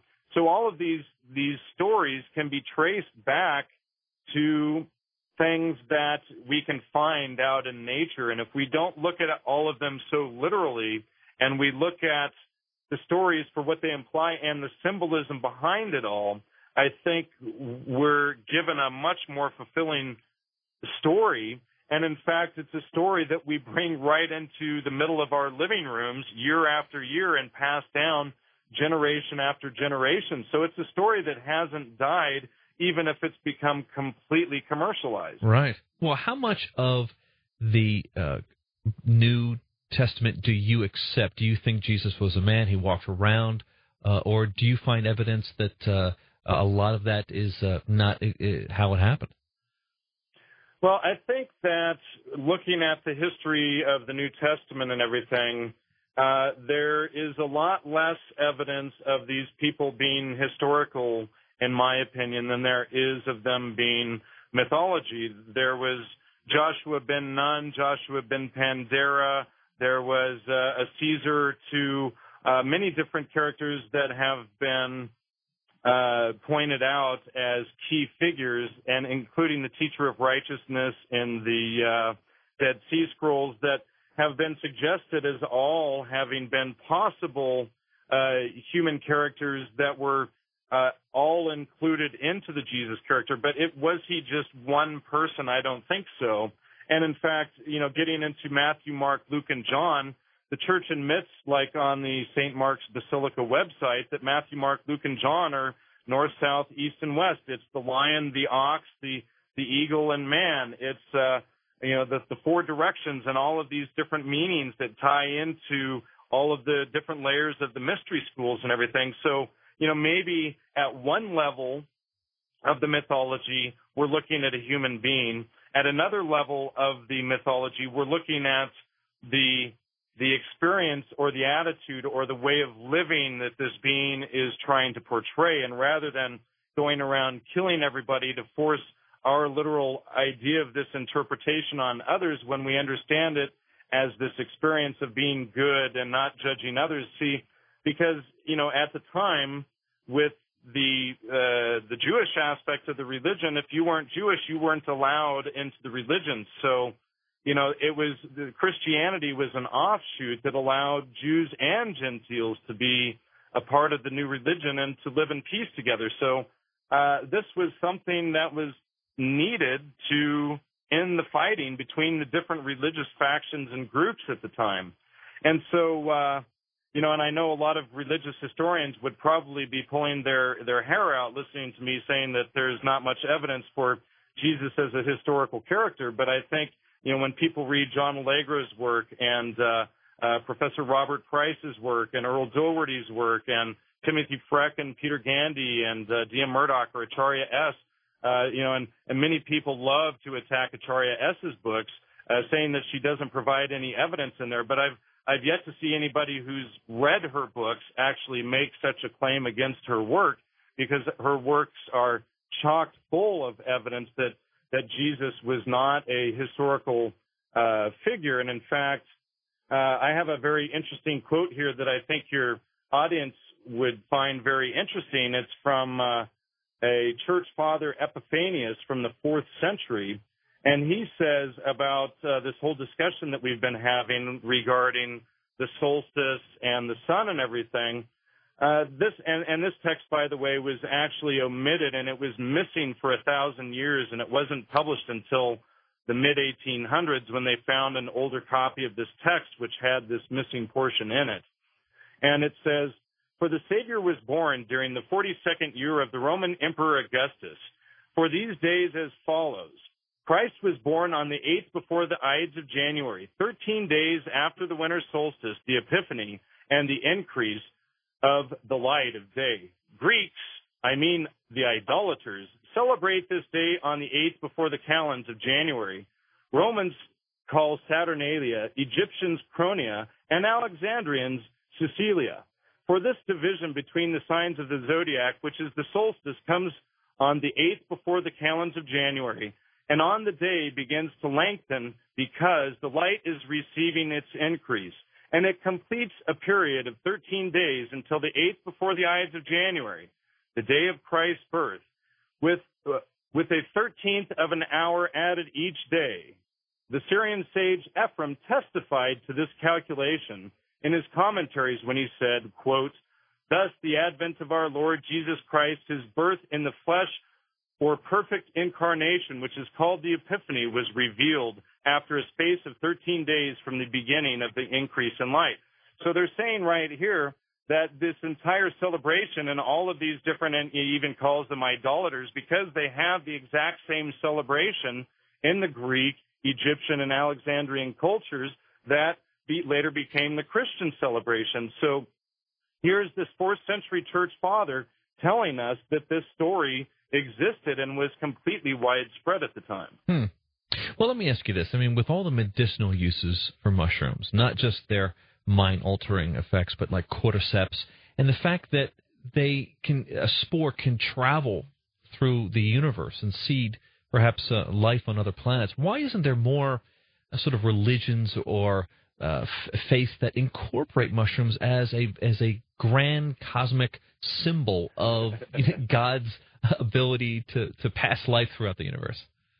Well, you know, and I, I know many of your listeners would pull their hair out if I said that I think Judeo Christianity is just that, and I think that I published sufficient evidence in my book, The Holy Mushroom Evidence of Mushrooms in Judeo Christianity, to argue that, in fact, uh, the mushroom was that. In fact, a friend of mine before he died last year was working on a book called The Most High, arguing that Christianity is just that. But I think around the world, you know, when we look at the uh, the Hindu religion and the Rig Vedas, I think that soma was the mushroom or was cannabis or something uh, to that effect. We have Teonanacatl in the in the uh, uh, Maya culture and uh, uh, Mexican uh, native Mexican religions that celebrated the mushroom. And and as, as I mentioned earlier, we have the Ojibwa tribe up in Northern California, and there is evidence around the world that a a religion did exist. But it's interesting that you bring this this issue up because the evidence that I published in my book, The Holy Mushroom, is strong enough for people to go out and make a legal defense that they should have the legal right to practice uh, using mushrooms as their religion. But as far as I know, nobody's taken the uh, the evidence that I published, and I did publish a uh, a primary canonized Christian text in that book as I mentioned earlier, that specifically discusses the holy mushroom. Well, so give us a, like an example of like a chapter and verse. Like, how come we have so much in the Old Testament, New Testament, but no specific mention or outright mentions of what you perceive as a dominant theme? Well, you know, I think it, well, if you look in uh, like the Song of Solomon, even in the Book of Genesis, things like mandrake are discussed, which are in fact entheogens or psychedelics. Uh, we can talk about uh, ideas of the burning bush and things like that. Um, uh, burning uh, the smoke burning inside the tabernacle. These are all allusions to this sort of thing. And in fact, um, in uh, the the story of the manna in the desert, when we look up the word desert or wilderness there in the Bible and cross-reference that word to Strong's Concordance, midbar, midbar is defined as a a, a cattle pasture, whether cattle are driven. And so this could be a, a perfect allusion uh, to these sort of uh, practices. But we have to go into, and as I mentioned earlier, there is mention of it in the in the Jewish Kabbalah, in the Book of Zohar, and in the Orthodox Church, we do have this canonized Christian text, the Epistle to the Renegade Bishops, that specifically do discuss the mushroom. Uh, so, you know, while it's not blatantly out there in the public, I think part of the mystery schools and part of uh, just like in the Hermetic traditions and alchemical traditions uh, was that these were mysteries for the initiates, and they had to work their way through the symbolism and decipherment and understanding, you know, things like the trivium and quadrivium, uh, which are the ancient seven liberal arts that these mysteries were based on, before they could uh, work into uh, deciphering the higher mysteries in their complete form. So there are all of these allusions to it. And as I mentioned, uh, you know, myself and a few other researchers like Professor John Rush or Professor Carl Ruck, we have uh, literally uh, thousands of images, Christian icons found in churches and cathedrals all over the world very clearly and in, in ancient Christian texts very clearly showing these things. So uh, while it might not be directly out for the public and all, you know, the masses to see, or the profane as they would have called them. It is there in uh, the text, in the symbolism and iconography, if people go out and look for it. It, is there? In, you mentioned the, the Kabbalah, which is, of course, uh, some people call it Jewish mysticism. Uh, how uh, forthright or openly do they talk about uh, the mushroom or the symbology of it in, in the Zohar in the books? Well, if uh, you'll give me a second, I can do a quick uh, uh, search and tell you where, uh, if I can find this really quick. Well, um, well, while you're looking for that, the, the, reason I'm wondering that is because, uh, in your opinion, which ancient text uh, is the most blatant when it comes to this underlying theme of the importance of mushrooms in this in the religious context? I would say that the the one that's the most profound and out there, the more that we look at it and study it, is the Epistle to the Renegade Bishops. But this one in the book of Zohar, it starts off the secret of secrets. Out of the scorching noon of Isaac, out of the dregs of wine, a fungus emerged, a cluster, male and female together, red as a rose, expanding in many directions and paths. The male is called Samael. The female is always included within him. And so, you know, this this right here is very telling. And when you get into, say, what we've put out in uh, in our book Astrotheology and Shamanism, or what Professor Carl Ruck has published in some of his books on this topic, this is exactly the the symbolism and everything like that John Allegro talked about. The mushroom represented both male and female. It was uh, alluded to as wine. Um, you know, the the in the epistle to the renegade bishops that I published, the the holy mushroom comes and saves the Orthodox uh, monks from the uh, Roman invasion from the Roman Catholics that that were coming to take over uh, uh, uh, the, the I forget which which island, one of the three finger islands, Saint Patmos Island, I believe is what it was, but.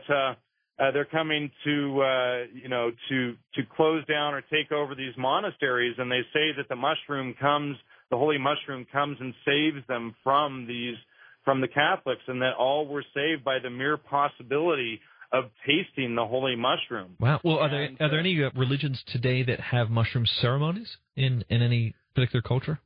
Well, native native cultures, you know, and in fact, uh, I've discussed this matter with the head, head of the Oklevueha Native American Church, who is James Warren Mooney, or James Warren Flying Eagle Mooney, and uh, he says that the Native Americans still very much respect the amanita and the mushrooms, uh, while the church is recognized more uh, profoundly for their use of peyote. Uh, it is recognized there, and in fact, he working with a, a doctor out of uh, uh, Utah, they've been working together, showing that uh, the the Mormon religion was originally founded on both the use of peyote and the Amanita muscaria mushroom, and they've found significant uh, evidence for that. And in fact, I've interviewed the both of them on that topic on my show. Good heavens! Well, I mean, this is a lot to get into. We're going to find out more about this uh, when we come back, and we're going to take your phone calls right after the break. I want to hear what kind of questions you have there. We're covering a lot of ground here uh, astrotheology, shamanism, the idea of panspermia. The fact that a little tiny spore of a mushroom can, can be embedded in a stone, a meteorite, and travel through the cold space with all the radiation, break through an atmosphere on some planet, and still be viable. It's been a proven theory for a long time, and this, quite possibly, is how the universe creates more people, more things. We're talking with Jan Irvin more right after the break. You're listening to Coast to Coast AM. Yeah, we are back and we are stirring up a lot of controversy and questions. I'm already getting emails about some of the things that we've uh, covered. We, you know, we go through a lot of topics and we touch upon so many things that I know it's hard to sort of keep up. You want to sort of Google everything but it goes by too quick. If you're having trouble, you can always become a Coast Insider, and this way you can go back and review any show. You can even download it and listen to it in your iPod, and this way you give you a chance to really soak into this material because, you know, this is like a huge library of information that you're not going to get anywhere else. So if you want to get more information on that, it's uh, 15 cents a day, Coast Insider. Just go to coasttocoastam.com, and that will hook you up on everything that you might have missed.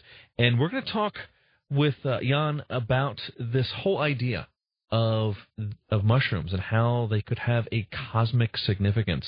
And of course, your questions right after this. We are back talking with Jan Irvin, and just before the break, we were talking about uh, Native American tribes.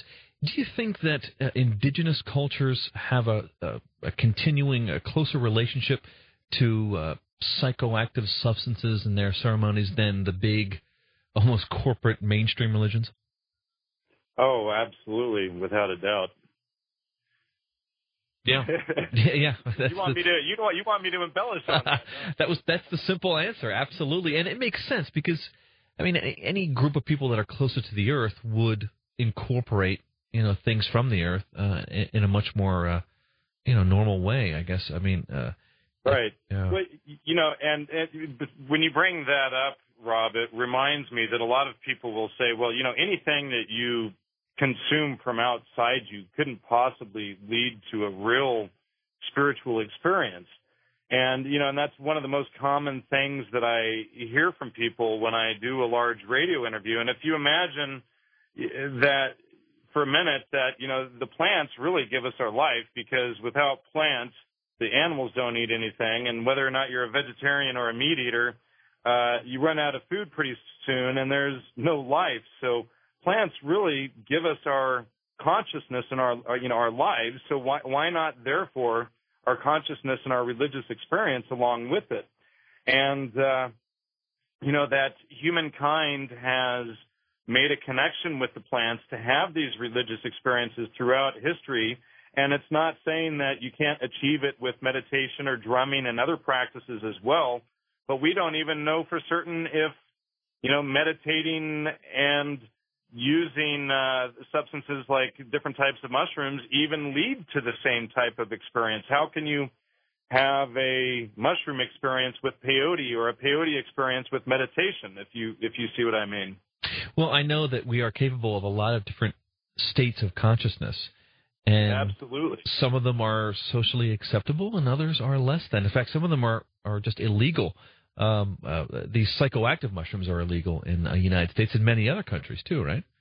Right, and in fact, well, Amanita muscaria are legal here in the United States, and in fact, uh, you know, there's certain places where you can where you can go and buy them legally, and you can go out and hunt them in the forest, and nobody will bother you. But uh, other types, the psilocybe mushrooms, are particularly illegal in this country. They used to be legal in in uh, Holland, but uh, a couple years ago they were outlawed. Uh, I think even for the locals there, but there may be some exceptions. But uh, basically, you know, you have one death from somebody who's a, a foreigner going on vacation in Holland and having mushrooms and jumping off a bridge. Meanwhile, probably that same evening, several hundred people died under the influence of alcohol in suicides or murder or violent behavior, car accidents, etc. And yet alcohol wasn't outlawed. So it's you know the the uh, the balance uh, or the the ratio between the level of punishment and the laws compared to the damage done is significantly out of whack. Yeah. Well, there's a lot of questions, but the phone lines are blowing up. Let's jump right into them. Let's go east of the Rockies. Scott from Appleton, Wisconsin. Welcome to Coast to Coast AM. Thank you, Mr. Simone, and uh, I'm enjoying being on Coast to Coast one more time. Thank you for taking my call. Sure. I have a question and a comment for your guest. Uh, you mentioned Buckminster Fuller. Um, my, my question is, though, does he think the iconography and the symbolism of the Muslim mosques, they're more or less mushroom shape, is part of this um, mushroom in scriptural texts? And also, the part on Buckminster Fuller, if you ever saw a dandelion just before it's going to spread its spores. Um, if you look at the mushroom, at the dandelion, it looks like a geodesic dome. And I'll take my answer off the air. Thanks, Scott. What do you think? In, in regards to his first question and uh, Muslim symbolism, uh, myself and others have certainly suggested that the the mosques, et cetera, are related to the mushrooms. And certainly they do look like it. And uh, much of the symbolism in the mosques is based on sacred geometry of the quadrivium. And if uh, people are interested in in finding out more on that, there is a, a book put out by Wooden Books specifically on Islamic design and how it ties into the quadrivium. But um, there are groups, in fact, in Afghanistan that still practice the use of the Amanita muscaria today. And in fact, the raven's bread or Ravensbrot is something that is still recognized as the Amanita muscaria in these parts of the world. So it's very possible that uh, that the illusion that this that this caller made is is correct there. And uh, regarding uh, the geodesic dome and the flower that he talks about with Buckminster Fuller. I haven't seen that exact uh, correlation, but it wouldn't surprise me a bit because when you get into studying the quadrivium and sacred geometry and this type of information, uh, you begin to see how uh, uh, the information is really everywhere. And basically, Buckminster Fuller had a very solid education in the trivium and quadrivium, which is how he was able to come up with the theories and work that he did. Yeah, so much of what we see is inspired by nature, of course. Uh, it's all around. Well, let's go west of the Rockies. Uh, Murray from Leavenworth, Washington. Welcome to Coast to Coast AM. Hello. Um, I just wanted to point out something about peyote. It happens to be a cactus, not a mushroom. And uh, I don't know where he get the, got the idea that peyote was a mushroom, but it's not. We never said it was a mushroom. Oh yeah, okay. It's just implied. I, I made a correlation that uh, the the Mormon Church that uh, uh, the, the head of the uh, Oklevueha Native American Church, James Warren Mooney, and a doctor out of Utah were looking at peyote and the mushroom as part of the origins of the Mormon religion. I see. Yeah, thanks, Mark. I busted uh, uh, two young men for 40 pounds of peyote that they were going to process. Okay. Yeah, well, pe- peyote is a very ancient uh, religious yeah. sacrament, and it's right. uh, still held sacred in many parts of the of uh, North America today by many. Well, there's at least two or three hundred thousand practitioners of the Native American Church. Right. Yeah. Well. Yeah, thanks, Mark. Uh, that's uh, just good to clarify that. Uh, well, let's go to the wild card line, shall we? Uh, let's go to Alan in uh, Ogden, Utah. Welcome to Coast to Coast AM. Oh, hello. Thank you. Yeah, I uh, was listening to Ian Punnett not too long ago talking about kind of similar subjects, and it came up briefly that Stilton, which is a blue cheese from England, uh, produces not a uh, exactly a drug effect, but it really enhances dreams. It gives you gives you very uh, vivid dreams. And I've tried it, and it does. Oh. And I'm wondering if this would be in the same category, you know, or maybe a milder version of what the guest is talking about.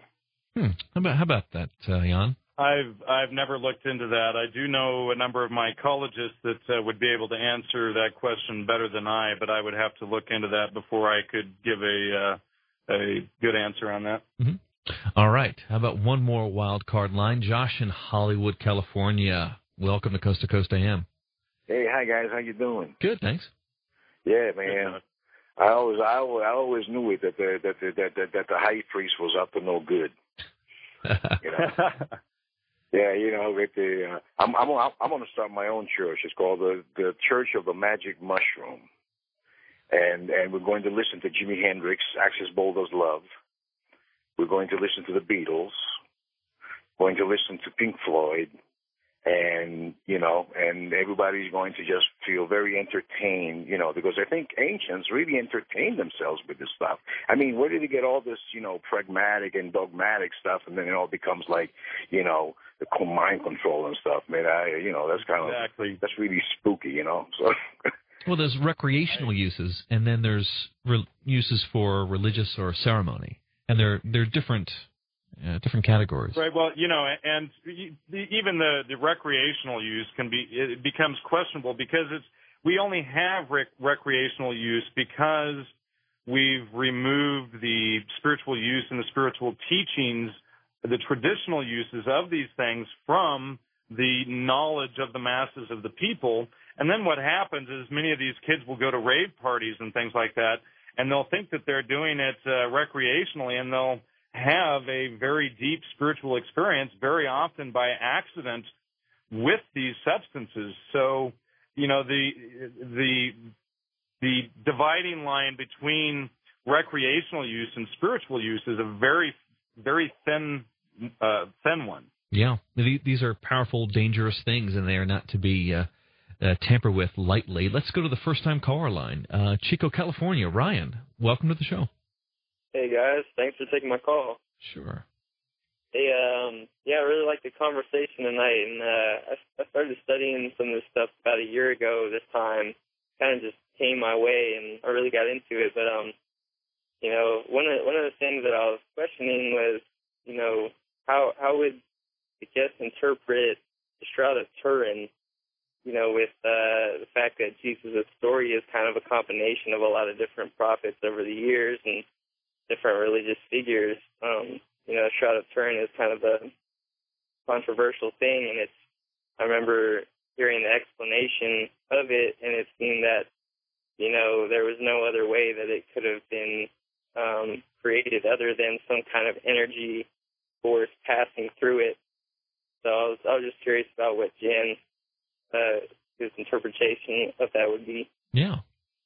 Well, I don't really give the Shroud of Turin much weight at all, and uh, a lot of those theories are based on a, a heavy amount of uh, fallacious arguing and arguing the arbitrary for that matter. And first, that they would have, you know, they would have to prove some spiritual energy. They would have to prove that it wasn't uh, just a cloth laid over a body. There's been many shrouds that have uh, that have turned up over the years in many places across Europe, and uh, I think the shroud theory has been uh, well debunked by many uh, professional scholars out there as well as independent scholars. And I, I you know, ex- unless you're studying the History Channel and uh, you know that kind of stuff, which I don't, you know, the History Channel has lost a lot of credence for the material that they put forward over the last couple of years. I really wouldn't put much weight in it at all.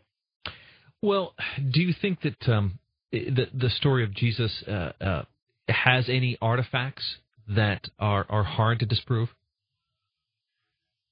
Uh, you know, you know, not really. And I mentioned a number of authors earlier who have got gone into a lot of that. I know that there are academics who would disagree with me. Uh, at the same time, these academics need to deal with the mushroom information, need to deal with the archaeoastronomy information, need to deal with a lot of the evidence that shows the the amalgamation of of uh, these many different characters characters and facets of the religion before I would say that it's based on this one historical figure. I've been studying religions and reading academic journals and books on this subject for 20 years, and I still have yet to see an argument that uh, convinced me that Jesus was a historical person. Even um, believe, even the sword of destiny, the sword of Longinus, carried by Charlemagne and Constantine into victory, and and Hitler. Does that uh, uh, particular artifact uh, think that there might be something to that? You mean that you know the one that uh, Constantine uh, created the uh, the the rocaille with to to represent the Catholic Church? The the sword that pierced that, that pierced Jesus' side that that so many great rulers sought after and carried with them. Okay, and, and so what was your question about the the well, do, do you, Yeah, do you think that uh, artifact has any uh, credibility? Well, I would have to see it. I mean, uh, you know, how many? Where is this artifact? First, I would like to see it. Second, how do we know that it's the spear that pierced Jesus' side?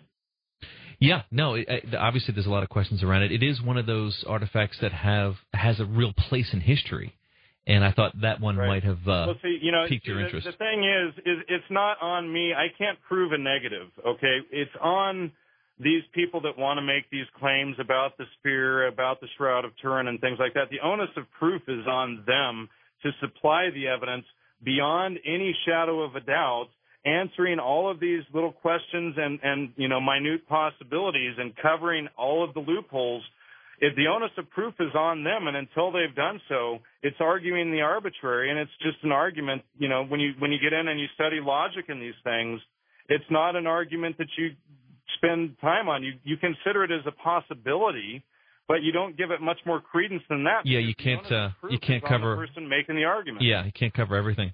Let's go to wildcard line. Doug, Oakland, California. Welcome to the show.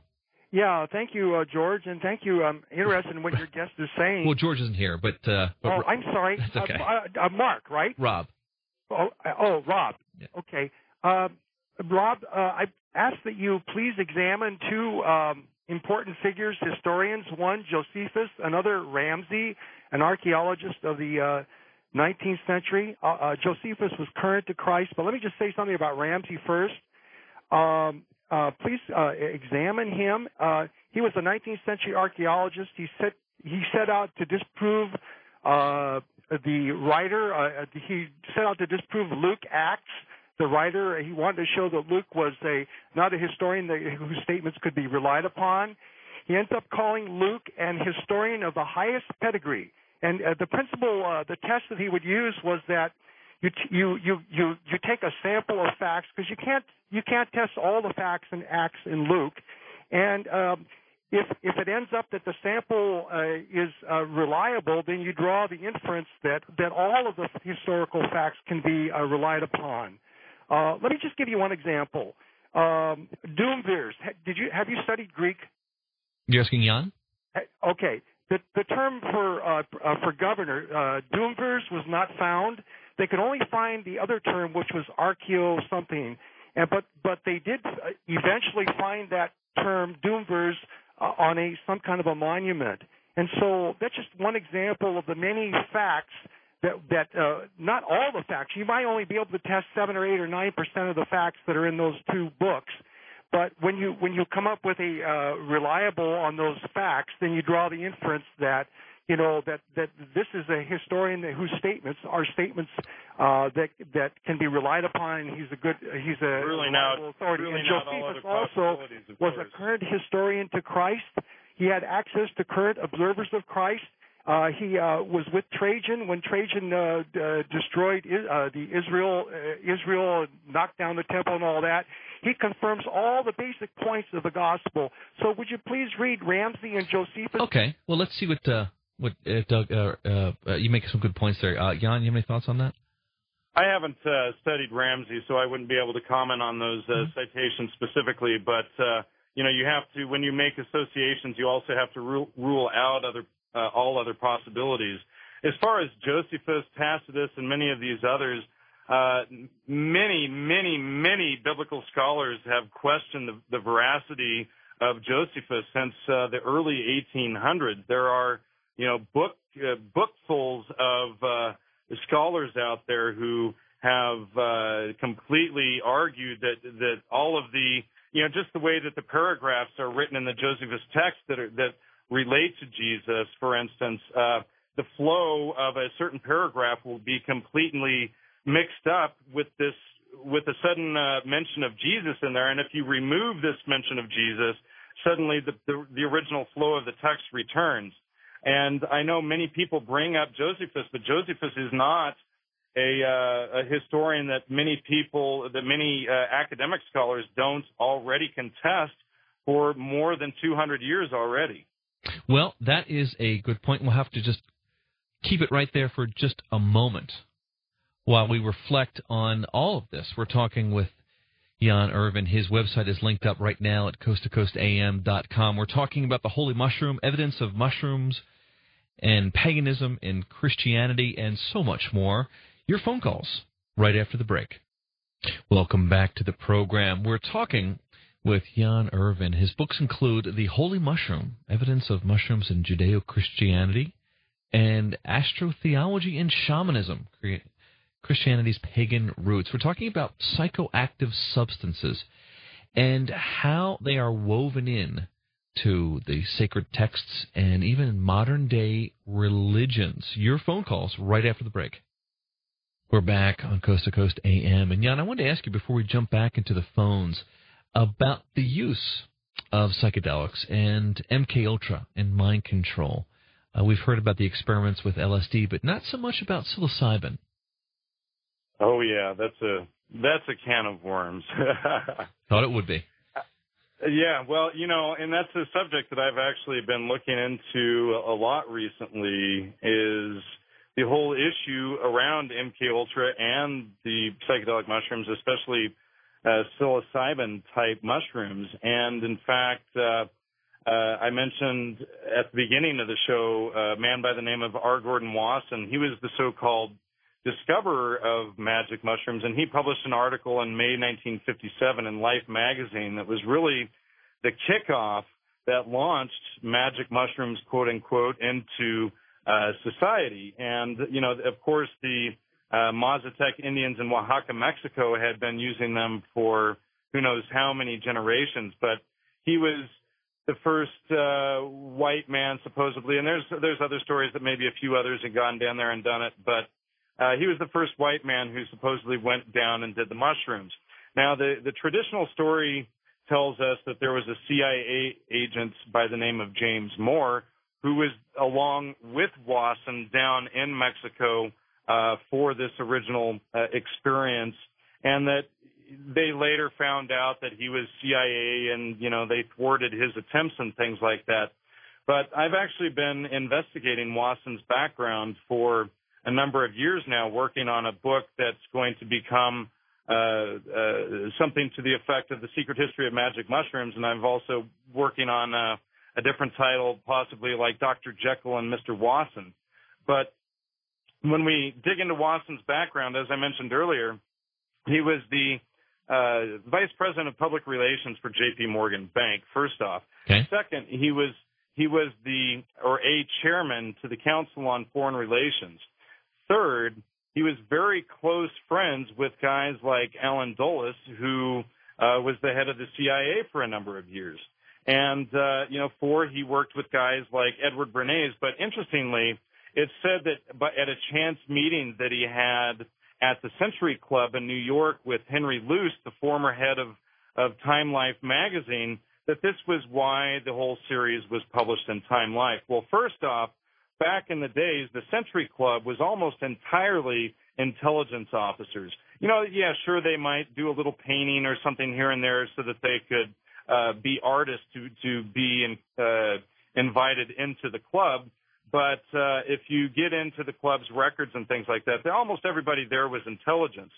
And uh, Wasson and I have recordings from the Century Club of Wasson presenting to everybody there. I have lists of many of the intelligence officers that belong there, and pretty much everybody at the upper levels of the establishment knew about Wasson's research at the time he was doing all of this stuff. Now, uh, Wasson was a member of the Century Club, as was Henry Luce at Time Life magazine. Henry Luce just happens to have been a member of Skull and Bones. Wasson's boss, Henry P. Davison at J.P. Morgan Bank, was Skull and Bones, and in fact, Henry P. Davison was the guy who J.P. Morgan commissioned to create Time Life magazine. So Time Life magazine was a creation of J.P. Morgan Bank by Henry P. Davison, and we're supposed to believe that it was just this happenstance meeting of Wasson with the with the head of, of Time Life, Henry Luce, at uh, uh, at the Century Club that got this article published there. And uh, Henry Luce's wife is quoted in Time magazine or, or somewhere, I don't remember exactly where, as saying that uh, she and her husband did more to popularize LSD than Tim Leary did. And when we get into the facts of these close ties between Wasson's direct boss at JP Morgan Bank and the creation of Time Life magazine, and also there was this guy uh, I should mention for the uh, Kennedy assassination buffs out there, uh, C.D. Jackson, who is the head of U.S. Psychological Warfare, also worked at Time Life. And uh, C.D. Jackson, of course, is the guy who uh, purchased the Zapruder film, which they stored at Time Life for a number of years. And the interesting thing about that is Wasson, uh, uh, Wasson knew George de Mohrenschildt, and Wasson was uh, uh, worked closely with people that knew Lee Harvey Oswald. And in fact, George de Mohrenschildt's wife worked for Zapruder. So we have this tight knit little group of people between the Kennedy assassination, between MK Ultra and uh, the psychedelic mushrooms, Time Life, and J.P. Morgan Bank. So wow, to think, yeah, to think that this thing isn't tied to MK Ultra, I think is naive at best. And I think really what happened was somewhere along the line they realized that they couldn't fully control the mind control aspect of the mushroom experience, a certain number of people would wake up and break free of the mind control thing uh, tactics that they were using with that, and you know, which is why you know I tell people today that it's important that they have a foundation in the trivium and quadrivium before they even try these substances because it's very easy to mislead people if they don't have a good foundation in critical thinking to spot when someone's trying to uh, mislead them. Yeah. So, no, that's. I'm you know, glad I asked. It's it's quite a rabbit hole. Um, well, it is. Yeah, it's, it's, worth a whole nother book and a and a whole nother show sometime. Maybe. I think so. Well, let's jump back into the phones. There have been people patiently waiting. Let's go to the international line. Uh, David, Victoria, British Columbia, Canada. Welcome to Coast to Coast AM. Well, thank you very much, um, Rob and Jan. Uh, I wanted to ask Jan if he has um, looked into the work of Terence McKenna. And Terence McKenna takes that whole uh, transpermia, that idea that mushroom spores can survive space, that may have come through, come from outer space, to another level, um, suggesting that they are actually part of, uh, have an intelligence, they're part of an intergalactic intelligence, and actually we're seated kind of looking out are out looking for uh, sentient beings to uh, raise their level of consciousness. Yeah. Well, I'm I'm glad that somebody brought Terence McKenna up. I'm actually I'm friends with Terrence's brother Dennis McKenna, and I've had Dennis on my show a number of times. And in fact, uh, as far as Terence McKenna and his audio that's out there and publicly available, uh, about half of it back in uh, between 2002 and 2004, I released to the internet from my personal archive. So about half or maybe a little over half of what's even out there available to the public is from my personal archives. Now, since first getting into McKenna in my late 20s and early 30s and uh, really studying the field of ethnobotany and ethnomycology for the last 20 years, I don't give Terence near as much credence as I used to. Terence, he was a fantastic storyteller, and I give him a lot of credit for being a great storyteller. But as far as accuracy in ethnobotany and things like that, he did have a lot of mistakes and probably upwards of 50%. And uh, granted, spores can survive. That is, it, is proved that spores can survive uh, entry through the uh, through the you know go entering through the atmosphere into the earth and not burn up. But do we have enough proof that uh, that these things have come from other planets? And I'm not sure that we do yet, but it is a possibility about that. We do know that mushrooms and plants and things give off chemicals where they communicate between each other. In fact, uh, Dennis McKenna has a book about uh, plant communication, as does uh, Stephen Buhner. And, you know, so plants do communicate between each other with the chemicals and things that they give off and the colors that they have and everything about them. But, uh, and, and we can say that this is possible for the planet Earth, but do we have the ability to go out and say, yes, it's part of a galactic thing? I'm not sure that we do yet. I'm willing to entertain it.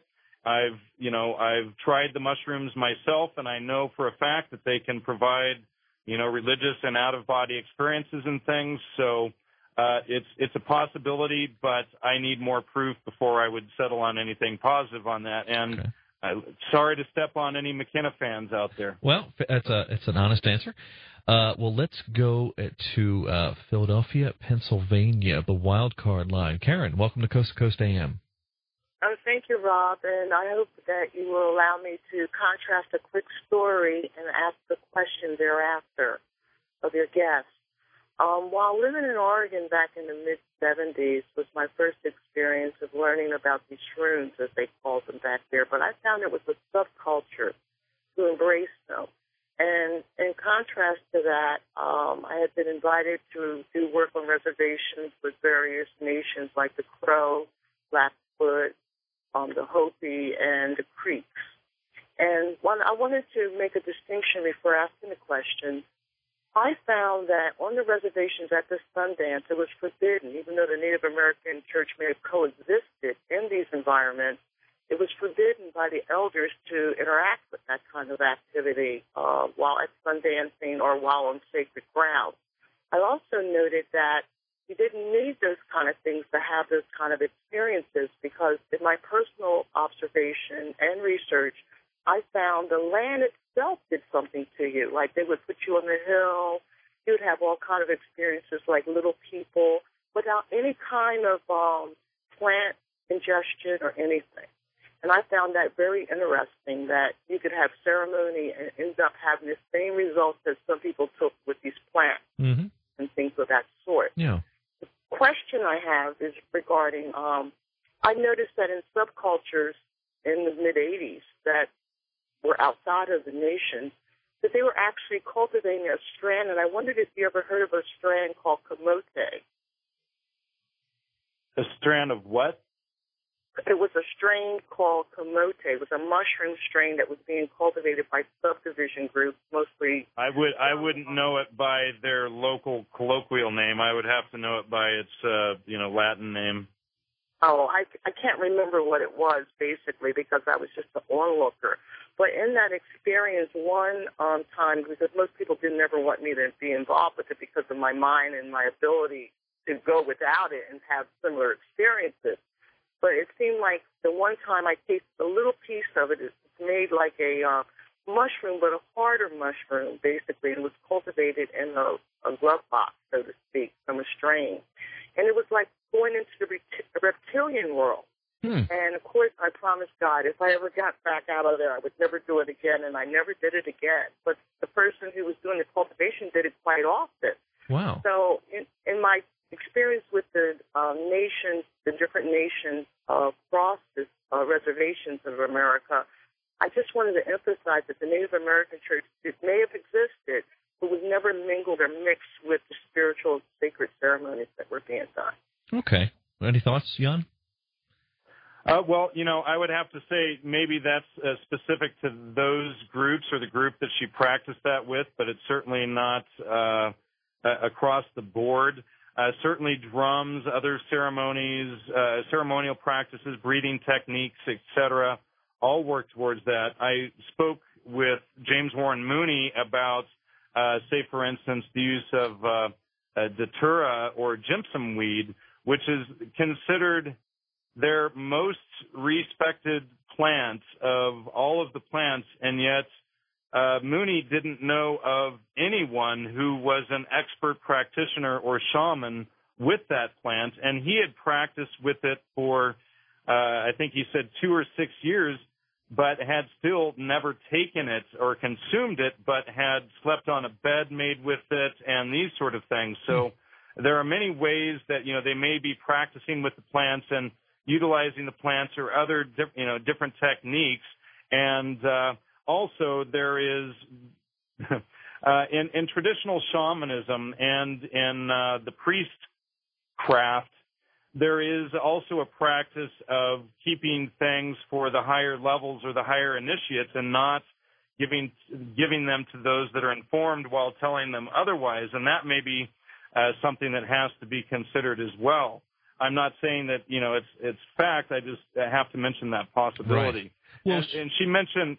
Go ahead. Yeah, she mentioned that uh, different strains. I mean, I'm just thinking about Monsanto. Are, are there genetically modified forms of of different well, mushrooms? Well, no, but not that I'm aware of. But there are hundreds of of different uh, psychoactive mushrooms that have been discovered, mm-hmm. and in fact, there's like uh, Paul Stamets has published uh, full books on all of the different varieties. But um, she also mentioned lizards, and I know uh, years ago you guys had an author by the name of Rick Strassman on your show who wrote a book called DMT, the Spirit Molecule. Yeah. And psilocybe mushrooms do have a chemical called O-phosphoryl 4-hydroxy N-dimethyltryptamine, and that dimethyltryptamine aspect, while it's it's a congener form of dimethyltryptamine, the lizards do have, or the excuse me, the mushrooms do have that same or a similar congener form of DMT being psilocybin. And uh, many people do report seeing uh, various types of spirit worlds and things like that. But the DMT world does kind of seem sort of lizardish. But I should also point out, you know, one of the things that people need to be aware of is most of the things that people see under the influence of these things are different aspects of themselves that they suppress. So you have to be careful of saying that you're never going to do that again because usually that's the ego that's talking and it prevents us from gaining a deeper understanding of ourselves in that experience. Yep. Yeah, it's always a, it's a quest to go inward. Uh, let's go to the wild card exactly. line. Uh, Frederick, sure. Denver, Colorado. Welcome to Coast to Coast AM. Hi, Jan. Hi, Rob. Hi. Thank you. I've actually Hello. been a member of the Church of Jesus Christ of Latter day Saints, the Mormons my whole life, and I became fascinated at an early age with these entheogens. And I would like to bring attention to the Polish entomologist Sula Benet, S U L A B E N E T, who in 1936 right. from the Institute of Anthropological Sciences in Warsaw discovered in the original Hebrew text of the Old Testament there are references to hemp, both as yes. an incense which was an integral part of the religious celebration and as an intoxicant. The Hebrew words are kaneh bosm, K A N E H B O S M, and in the King James Version is translated as calamus. And the important part I'd like to draw attention to is Exodus 30, verses 22 through 30, which describes in great detail this sacred anointing oil. And I think that'd be a, an important piece of the puzzle you're putting together. Great comment. Right. And yeah. I'm I'm very familiar with uh, Sula Benet's work, and in fact, Chris Bennett, no relation to her, has written a couple of books on that topic: uh, Green Gold, the Tree of Life, uh, sex, uh, something in the Bible, and uh, recently he wrote a book called uh, Soma and the Haoma Solution. But uh, he's published uh, extensively on the Kaneh Bosm and Calamus uh, uh, theory and has garnered a lot of support. And in fact, uh, last year he took that before uh, the Canadian courts to uh, try and uh, get uh, people the religious a- religious access to cannabis via these very texts that uh, this caller had just mentioned. So thanks for bringing that up. Yeah, as I say, there there's a lot that we're discovering, and uh, there's an opening of knowledge that is coming with this uh, this age of Aquarius, this 2012, as we're slipping into. So uh, stay with us. We're going to talk more about this, and of course, uh, more of your phone calls are going to coming right up. Uh, don't forget to go to coasttocoastam.com and take a look at some of the images that Jan has provided us that sort of chronicle some of his research, and I think you'll find them quite stimulating. Come right back. More phone calls with Jan Irvin. My name is Rob Simone. This is Coast to Coast AM. Yeah, welcome back to Coast to Coast AM. Just having a, a really wild conversation uh, that's just touching on a lot of different points about different religions and shamanism. We're talking about the use of psychoactive substances in the in the course of mainstream religion and uh, and other uh, uh, belief systems. Now, this is nothing new, but what is new is what Jan is pointing out and how in modern day culture the use of some of these uh, drugs were were uh, put forward by people who are in very prominent positions. You know, the head of the CFR and uh, CIA. I mean, it, when you start to uncover how these things are present in our society and how they're used not not only today but throughout history, you get a completely different view of the world. And it all starts to unravel, and that's what we're doing. And we're taking your phone calls along with the ride. Coming right back with Jan Irvin. We're talking with Jan Irvin. His, his books include The Holy Mushroom, Evidence of Mushrooms in Judeo Christianity, and uh, astrotheology and shamanism. His uh, website is linked up right now at coasttocoastam.com. Uh, and Jan, are you ready for the final stretch of the phone calls? They're still fully lit. We've, the board is absolutely full. I'm ready. You know what? And I just wanted to say, Rob, thanks for playing that, that during the break because that is one of my all-time favorite bands there. So thanks a lot. Uh, absolutely, I've I've actually been picking some of the music, and uh, Dan Galante has also been picking some of the uh, music. So it's we're having we're having fun in the studio tonight. Um, well, let's go to the wild card line real quick. Fred, San Antonio, Texas. Welcome to the program. Thank you. Good morning, guys. Good morning. I've been, hey, Jan. I've really been intrigued while I uh, listened uh, tonight and this morning. I've never heard anybody talk about the things you are here at length. And uh, I come from a Christian family. Uh, I read a lot of the Bible when I was very young. Uh, and during my teens, I read a piece in Revelations that really stuck out in my mind. It, you're talking about all, all types of figurative references to the possibility of using drugs. And in Revelations 10, there is a very conspicuous uh, passage where, in and of course, Revelation is as is is as uh, vivid. You know, it conjures as vivid Im- images as I know of anywhere in the Bible. And uh, John, who is accredited with Acts, is encouraged to eat something that an angel hands him, and it doesn't sound like a plant. They call it a book, which, you know, obviously in our times yeah, he, he's told to eat the scroll, correct? He eat this book, and pretty much Revelation opens up, and him having this really vivid hallucination that he's told it's going to mean something. Write it down.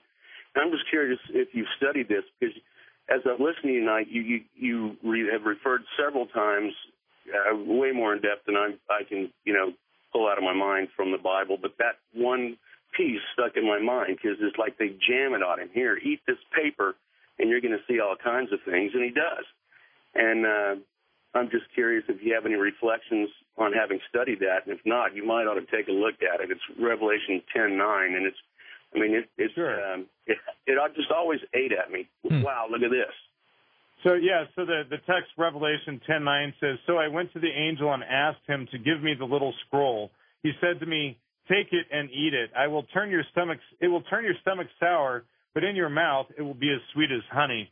And it's funny that you mention about uh, the book or the scroll and uh, having this psychedelic experience. And in fact, Fred, uh, a good friend of mine, Professor John Rush, who I mentioned earlier, he's written a, a number of books on this subject. Uh, the first was his book Failed God, but uh, uh, a book that he published January of this year is called The Mushroom in Christian Art.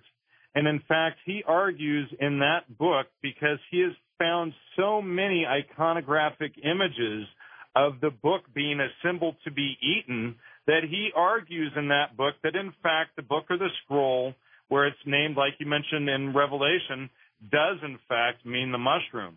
And uh, I also mentioned Jack Herer earlier, who was working on a book, The Most High, uh, before he suffered a heart attack and died in uh, April of uh, 2010. But in that book, he had also broken down the entire book of Revelation as a as explaining it as a psychedelic experience. So uh, you can you know you can follow up on John Rush's uh, citation there and see what you think about the evidence that he's got there. I think he published about 200 or 250 images on a DVD with that book. Okay. Well, let's go west of the Rockies. Victor is driving a truck in Central California. Welcome, Victor. Well, thank you. Got a couple of questions. Um, back in the ancient days, were the mushrooms brought out on special religious days or holidays? And ingesting the mushroom, are you aware of your surroundings? Generally speaking, Jan, uh, uh, are you around? Are you around? Yeah, you can. You still are. You don't go anywhere. You're not slipping off to a dream world. Well, you know, it's uh, it's it entirely depends on which mushroom, and in fact, some of the mythology suggests that uh, the blue and red mushrooms were taken together, and in the Kabbalah, blue and red are opposing colors, which uh, would make it even more significant. But uh, I think that uh, on various holidays where the word, you know, which is derived from the word holy day, uh, like especially like Christmas, and I think possibly also Thanksgiving, there's a lot of of uh, evidence surrounding the mushroom and things, and uh, Easter as well. But um, I think that it was primarily brought out on certain religious days. But um, as far as the mushrooms and knowing about your surroundings, it depends on the dosage. It depends on the type. Amanita muscaria.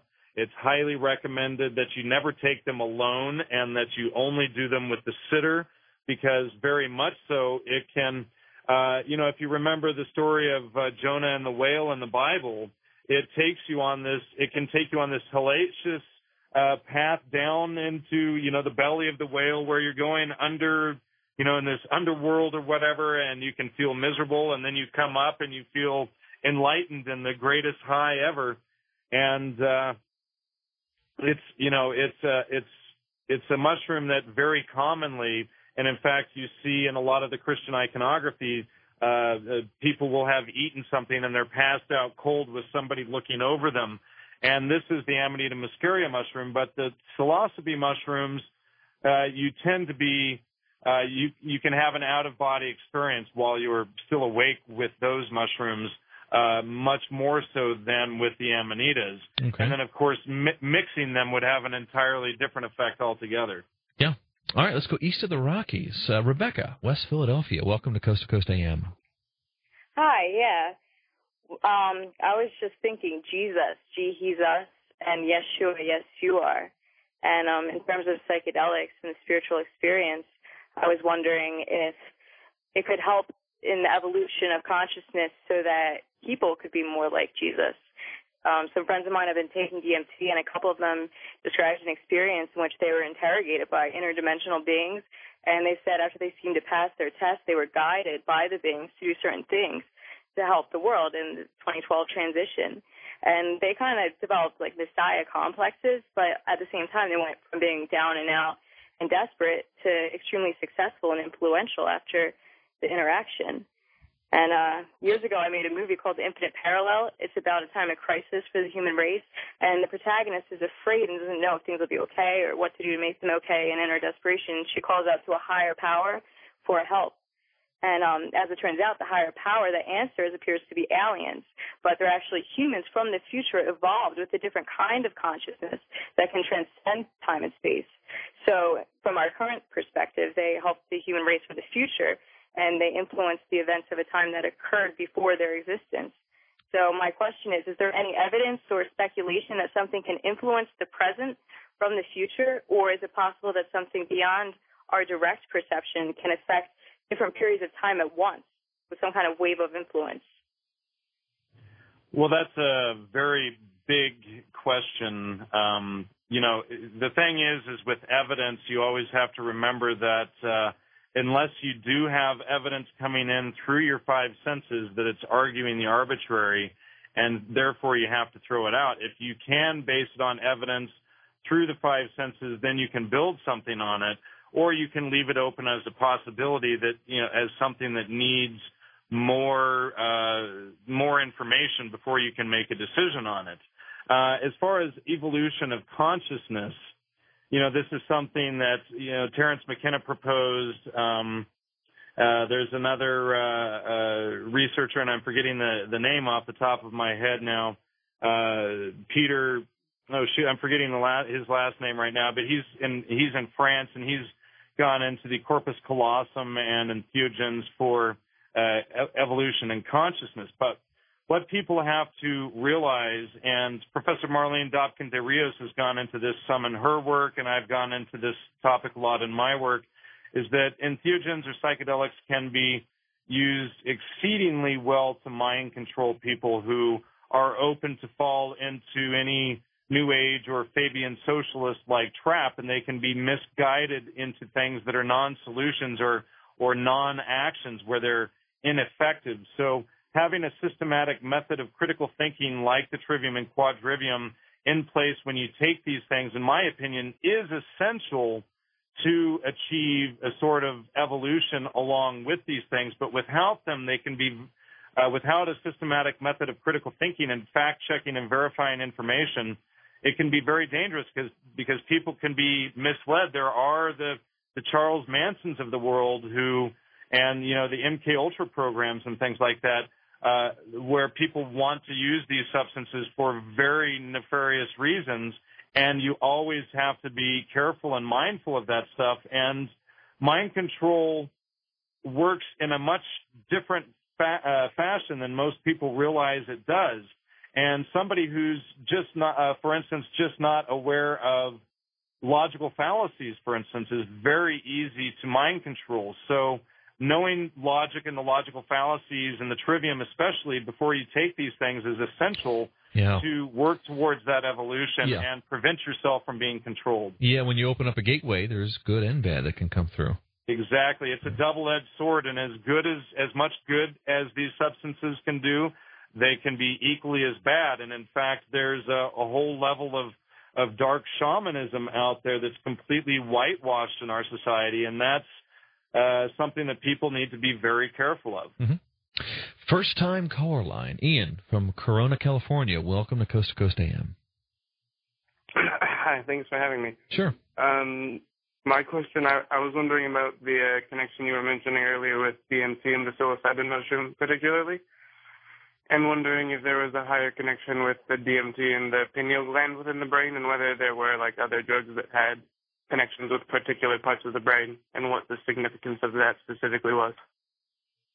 Well, you would have to ask someone like Professor Dave Nichols at uh, University of Purdue to find out what the latest is. But as far as like DMT and the pineal gland, uh, you know, and I've talked with Rick Strassman plenty about this myself, but DMT in the pineal gland has never been proved. What has been proved is that DMT is found in the red blood cells in the lungs and in uh, the cerebral spinal fluid, but it's never been proved at this point yet to be to have been found in the pineal gland. But as Strassman himself admits, it would make for a very tidy package.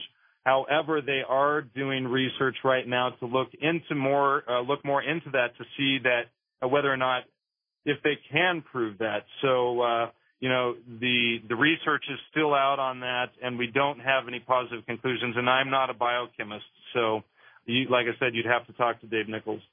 Okay, we are cruising right along. Let's go international. Let's go to London, I'm assuming England. Uh, Jimmy, welcome to Coast to Coast AM. Yes, how you doing? Actually, it's London, Ontario, Canada. Thank you. Okay, um, okay. London, oh, Canada, still international. Still international. Okay, thank you. Uh, thanks for taking my call. Sure. And I just want to make a very uh, uh, strong comment. Um, your, uh, uh, I appreciate uh, his, his comments. Um, just wanted to know. Uh, you said that you weren't too sure about a historical Jesus, but um, I just wanted to let you know that if you actually look throughout all the centuries, uh, people who historically existed, uh, John Wesley, Martin Luther, even Oral Roberts, right? These people were touched by the Lord. They were healed by the Lord. A lot of people were set free from drugs, alcohol, all that stuff throughout all the centuries. If you go to ChristianTestimonies.com, it'll prove that, and these people didn't all get together and just make it all up. Um, obviously, the church has a beginning, a history of somewhere. It has to, right? It has to have a history and a beginning of somewhere, and it has to, it has to be Jesus. What's your comment? Well, I don't think that it has to be Jesus. I think that you believe that it has to be Jesus, but I think that when we get into you know, remove detaching our beliefs and you know our emotional ties to these things and looking at them you know more openly uh, will allow other beginnings in like archaeoastronomy, like entheogens, and in fact, there's a very good book by a uh, the former head of the uh, chaplain staff at uh, Cornell University, a guy by the name of uh, Ernest Werner, who wrote a book called The Rod of Jesse that goes into this very topic that you're talking about. And I mentioned earlier in the show that you know there is a an experience aspect of the of what is Jesus, and I think if you study this book, The Rod of Jesse by Ernest Werner, you'll have a much clearer understanding of how it's possible that these people could have this experience while simultaneously, and Ernest Werner, as a former head of the church, goes through painstakingly line by line through all of the evidence of a historical Jesus and finds out whether or not these arguments are, are, are, are able to be substantiated or not. So if we remove the logical fallacies and we just look at the information line by line as as Ernest Werner does as a former, like I said, former head of the church, we can go in there and see what the texts mean and how they can guide us to a spiritual or religious type experience and not be based on a historical person. Okay, let's go to the wildcard line. Author in Ashton, Colorado. Welcome to Coast to Coast AM. Hi, uh, Rob, and, and happy New Year to uh, you and Dr. Irvin. Thanks. Same I've been listening to Coast to Coast for so long and never called. Uh, doctor, I'm a, I'm a I'm a child of the '60s, so you know, 30 years ago or so, I had my own religious experiences, and of course, moving to Aspen, which was the Western mushroom capital of the United States, I think sometimes. But as many religious experiences as I had, I also had the the paranoia part, which goes to the raves and and separating between a uh, what would you call it a, religious experience and a and a and recreational use. Um, I it just seems odd that when you when you talked about the the sword, the shroud of Turin, and the sword of of Charlemagne, looking for that. When and you were talking about until we have proof, scientific proof. Aren't there two sides to this? Isn't the experience that you have, if you would take a psychedelic drug and look at the Shroud of Turin and be led to some enlightenment, I don't. I'm trying to see where the proof is involved between the two. Maybe we'll never prove the shroud, and maybe we'll never exactly prove how how mushrooms lead you to your own individual enlightenment without a being in a in a temple in a country that people at a rave will never get a chance to go to.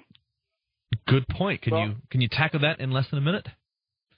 Uh, sure. Well, you know, as far as you know, raves and recreational use and things like that, what we have to be aware of, you know, are these are these experiences real versus like the Shroud of Turin and things like that? What I was saying earlier is that the onus of proof is on whoever is presenting that as evidence. But with the experience with the mushrooms being spiritual or whatever, we can take data in via our five senses and experience these things. And not only that, I mentioned earlier, the study performed studies performed by uh, Professor Roland Griffiths at Johns Hopkins University that have proved the, actually the religious experience with the mushrooms. So, you know, there's a difference between having five sense data and taking for granted a shroud that's been passed down for many centuries and we're told to believe that it came from this person uh, without any evidence. And in fact, there's evidence of many shrouds being passed around in ancient times. Well, I like that definitive, if albeit still mysterious answer. Well, we're just out of time. I want to thank Jan Irvin for coming on the program and showing us a little bit about his, his research in the Gnostic text. And I would thank everyone for listening to Coast to Coast AM. I hope everyone has a wonderful new year, and we'll see you next time right here on Coast to Coast AM.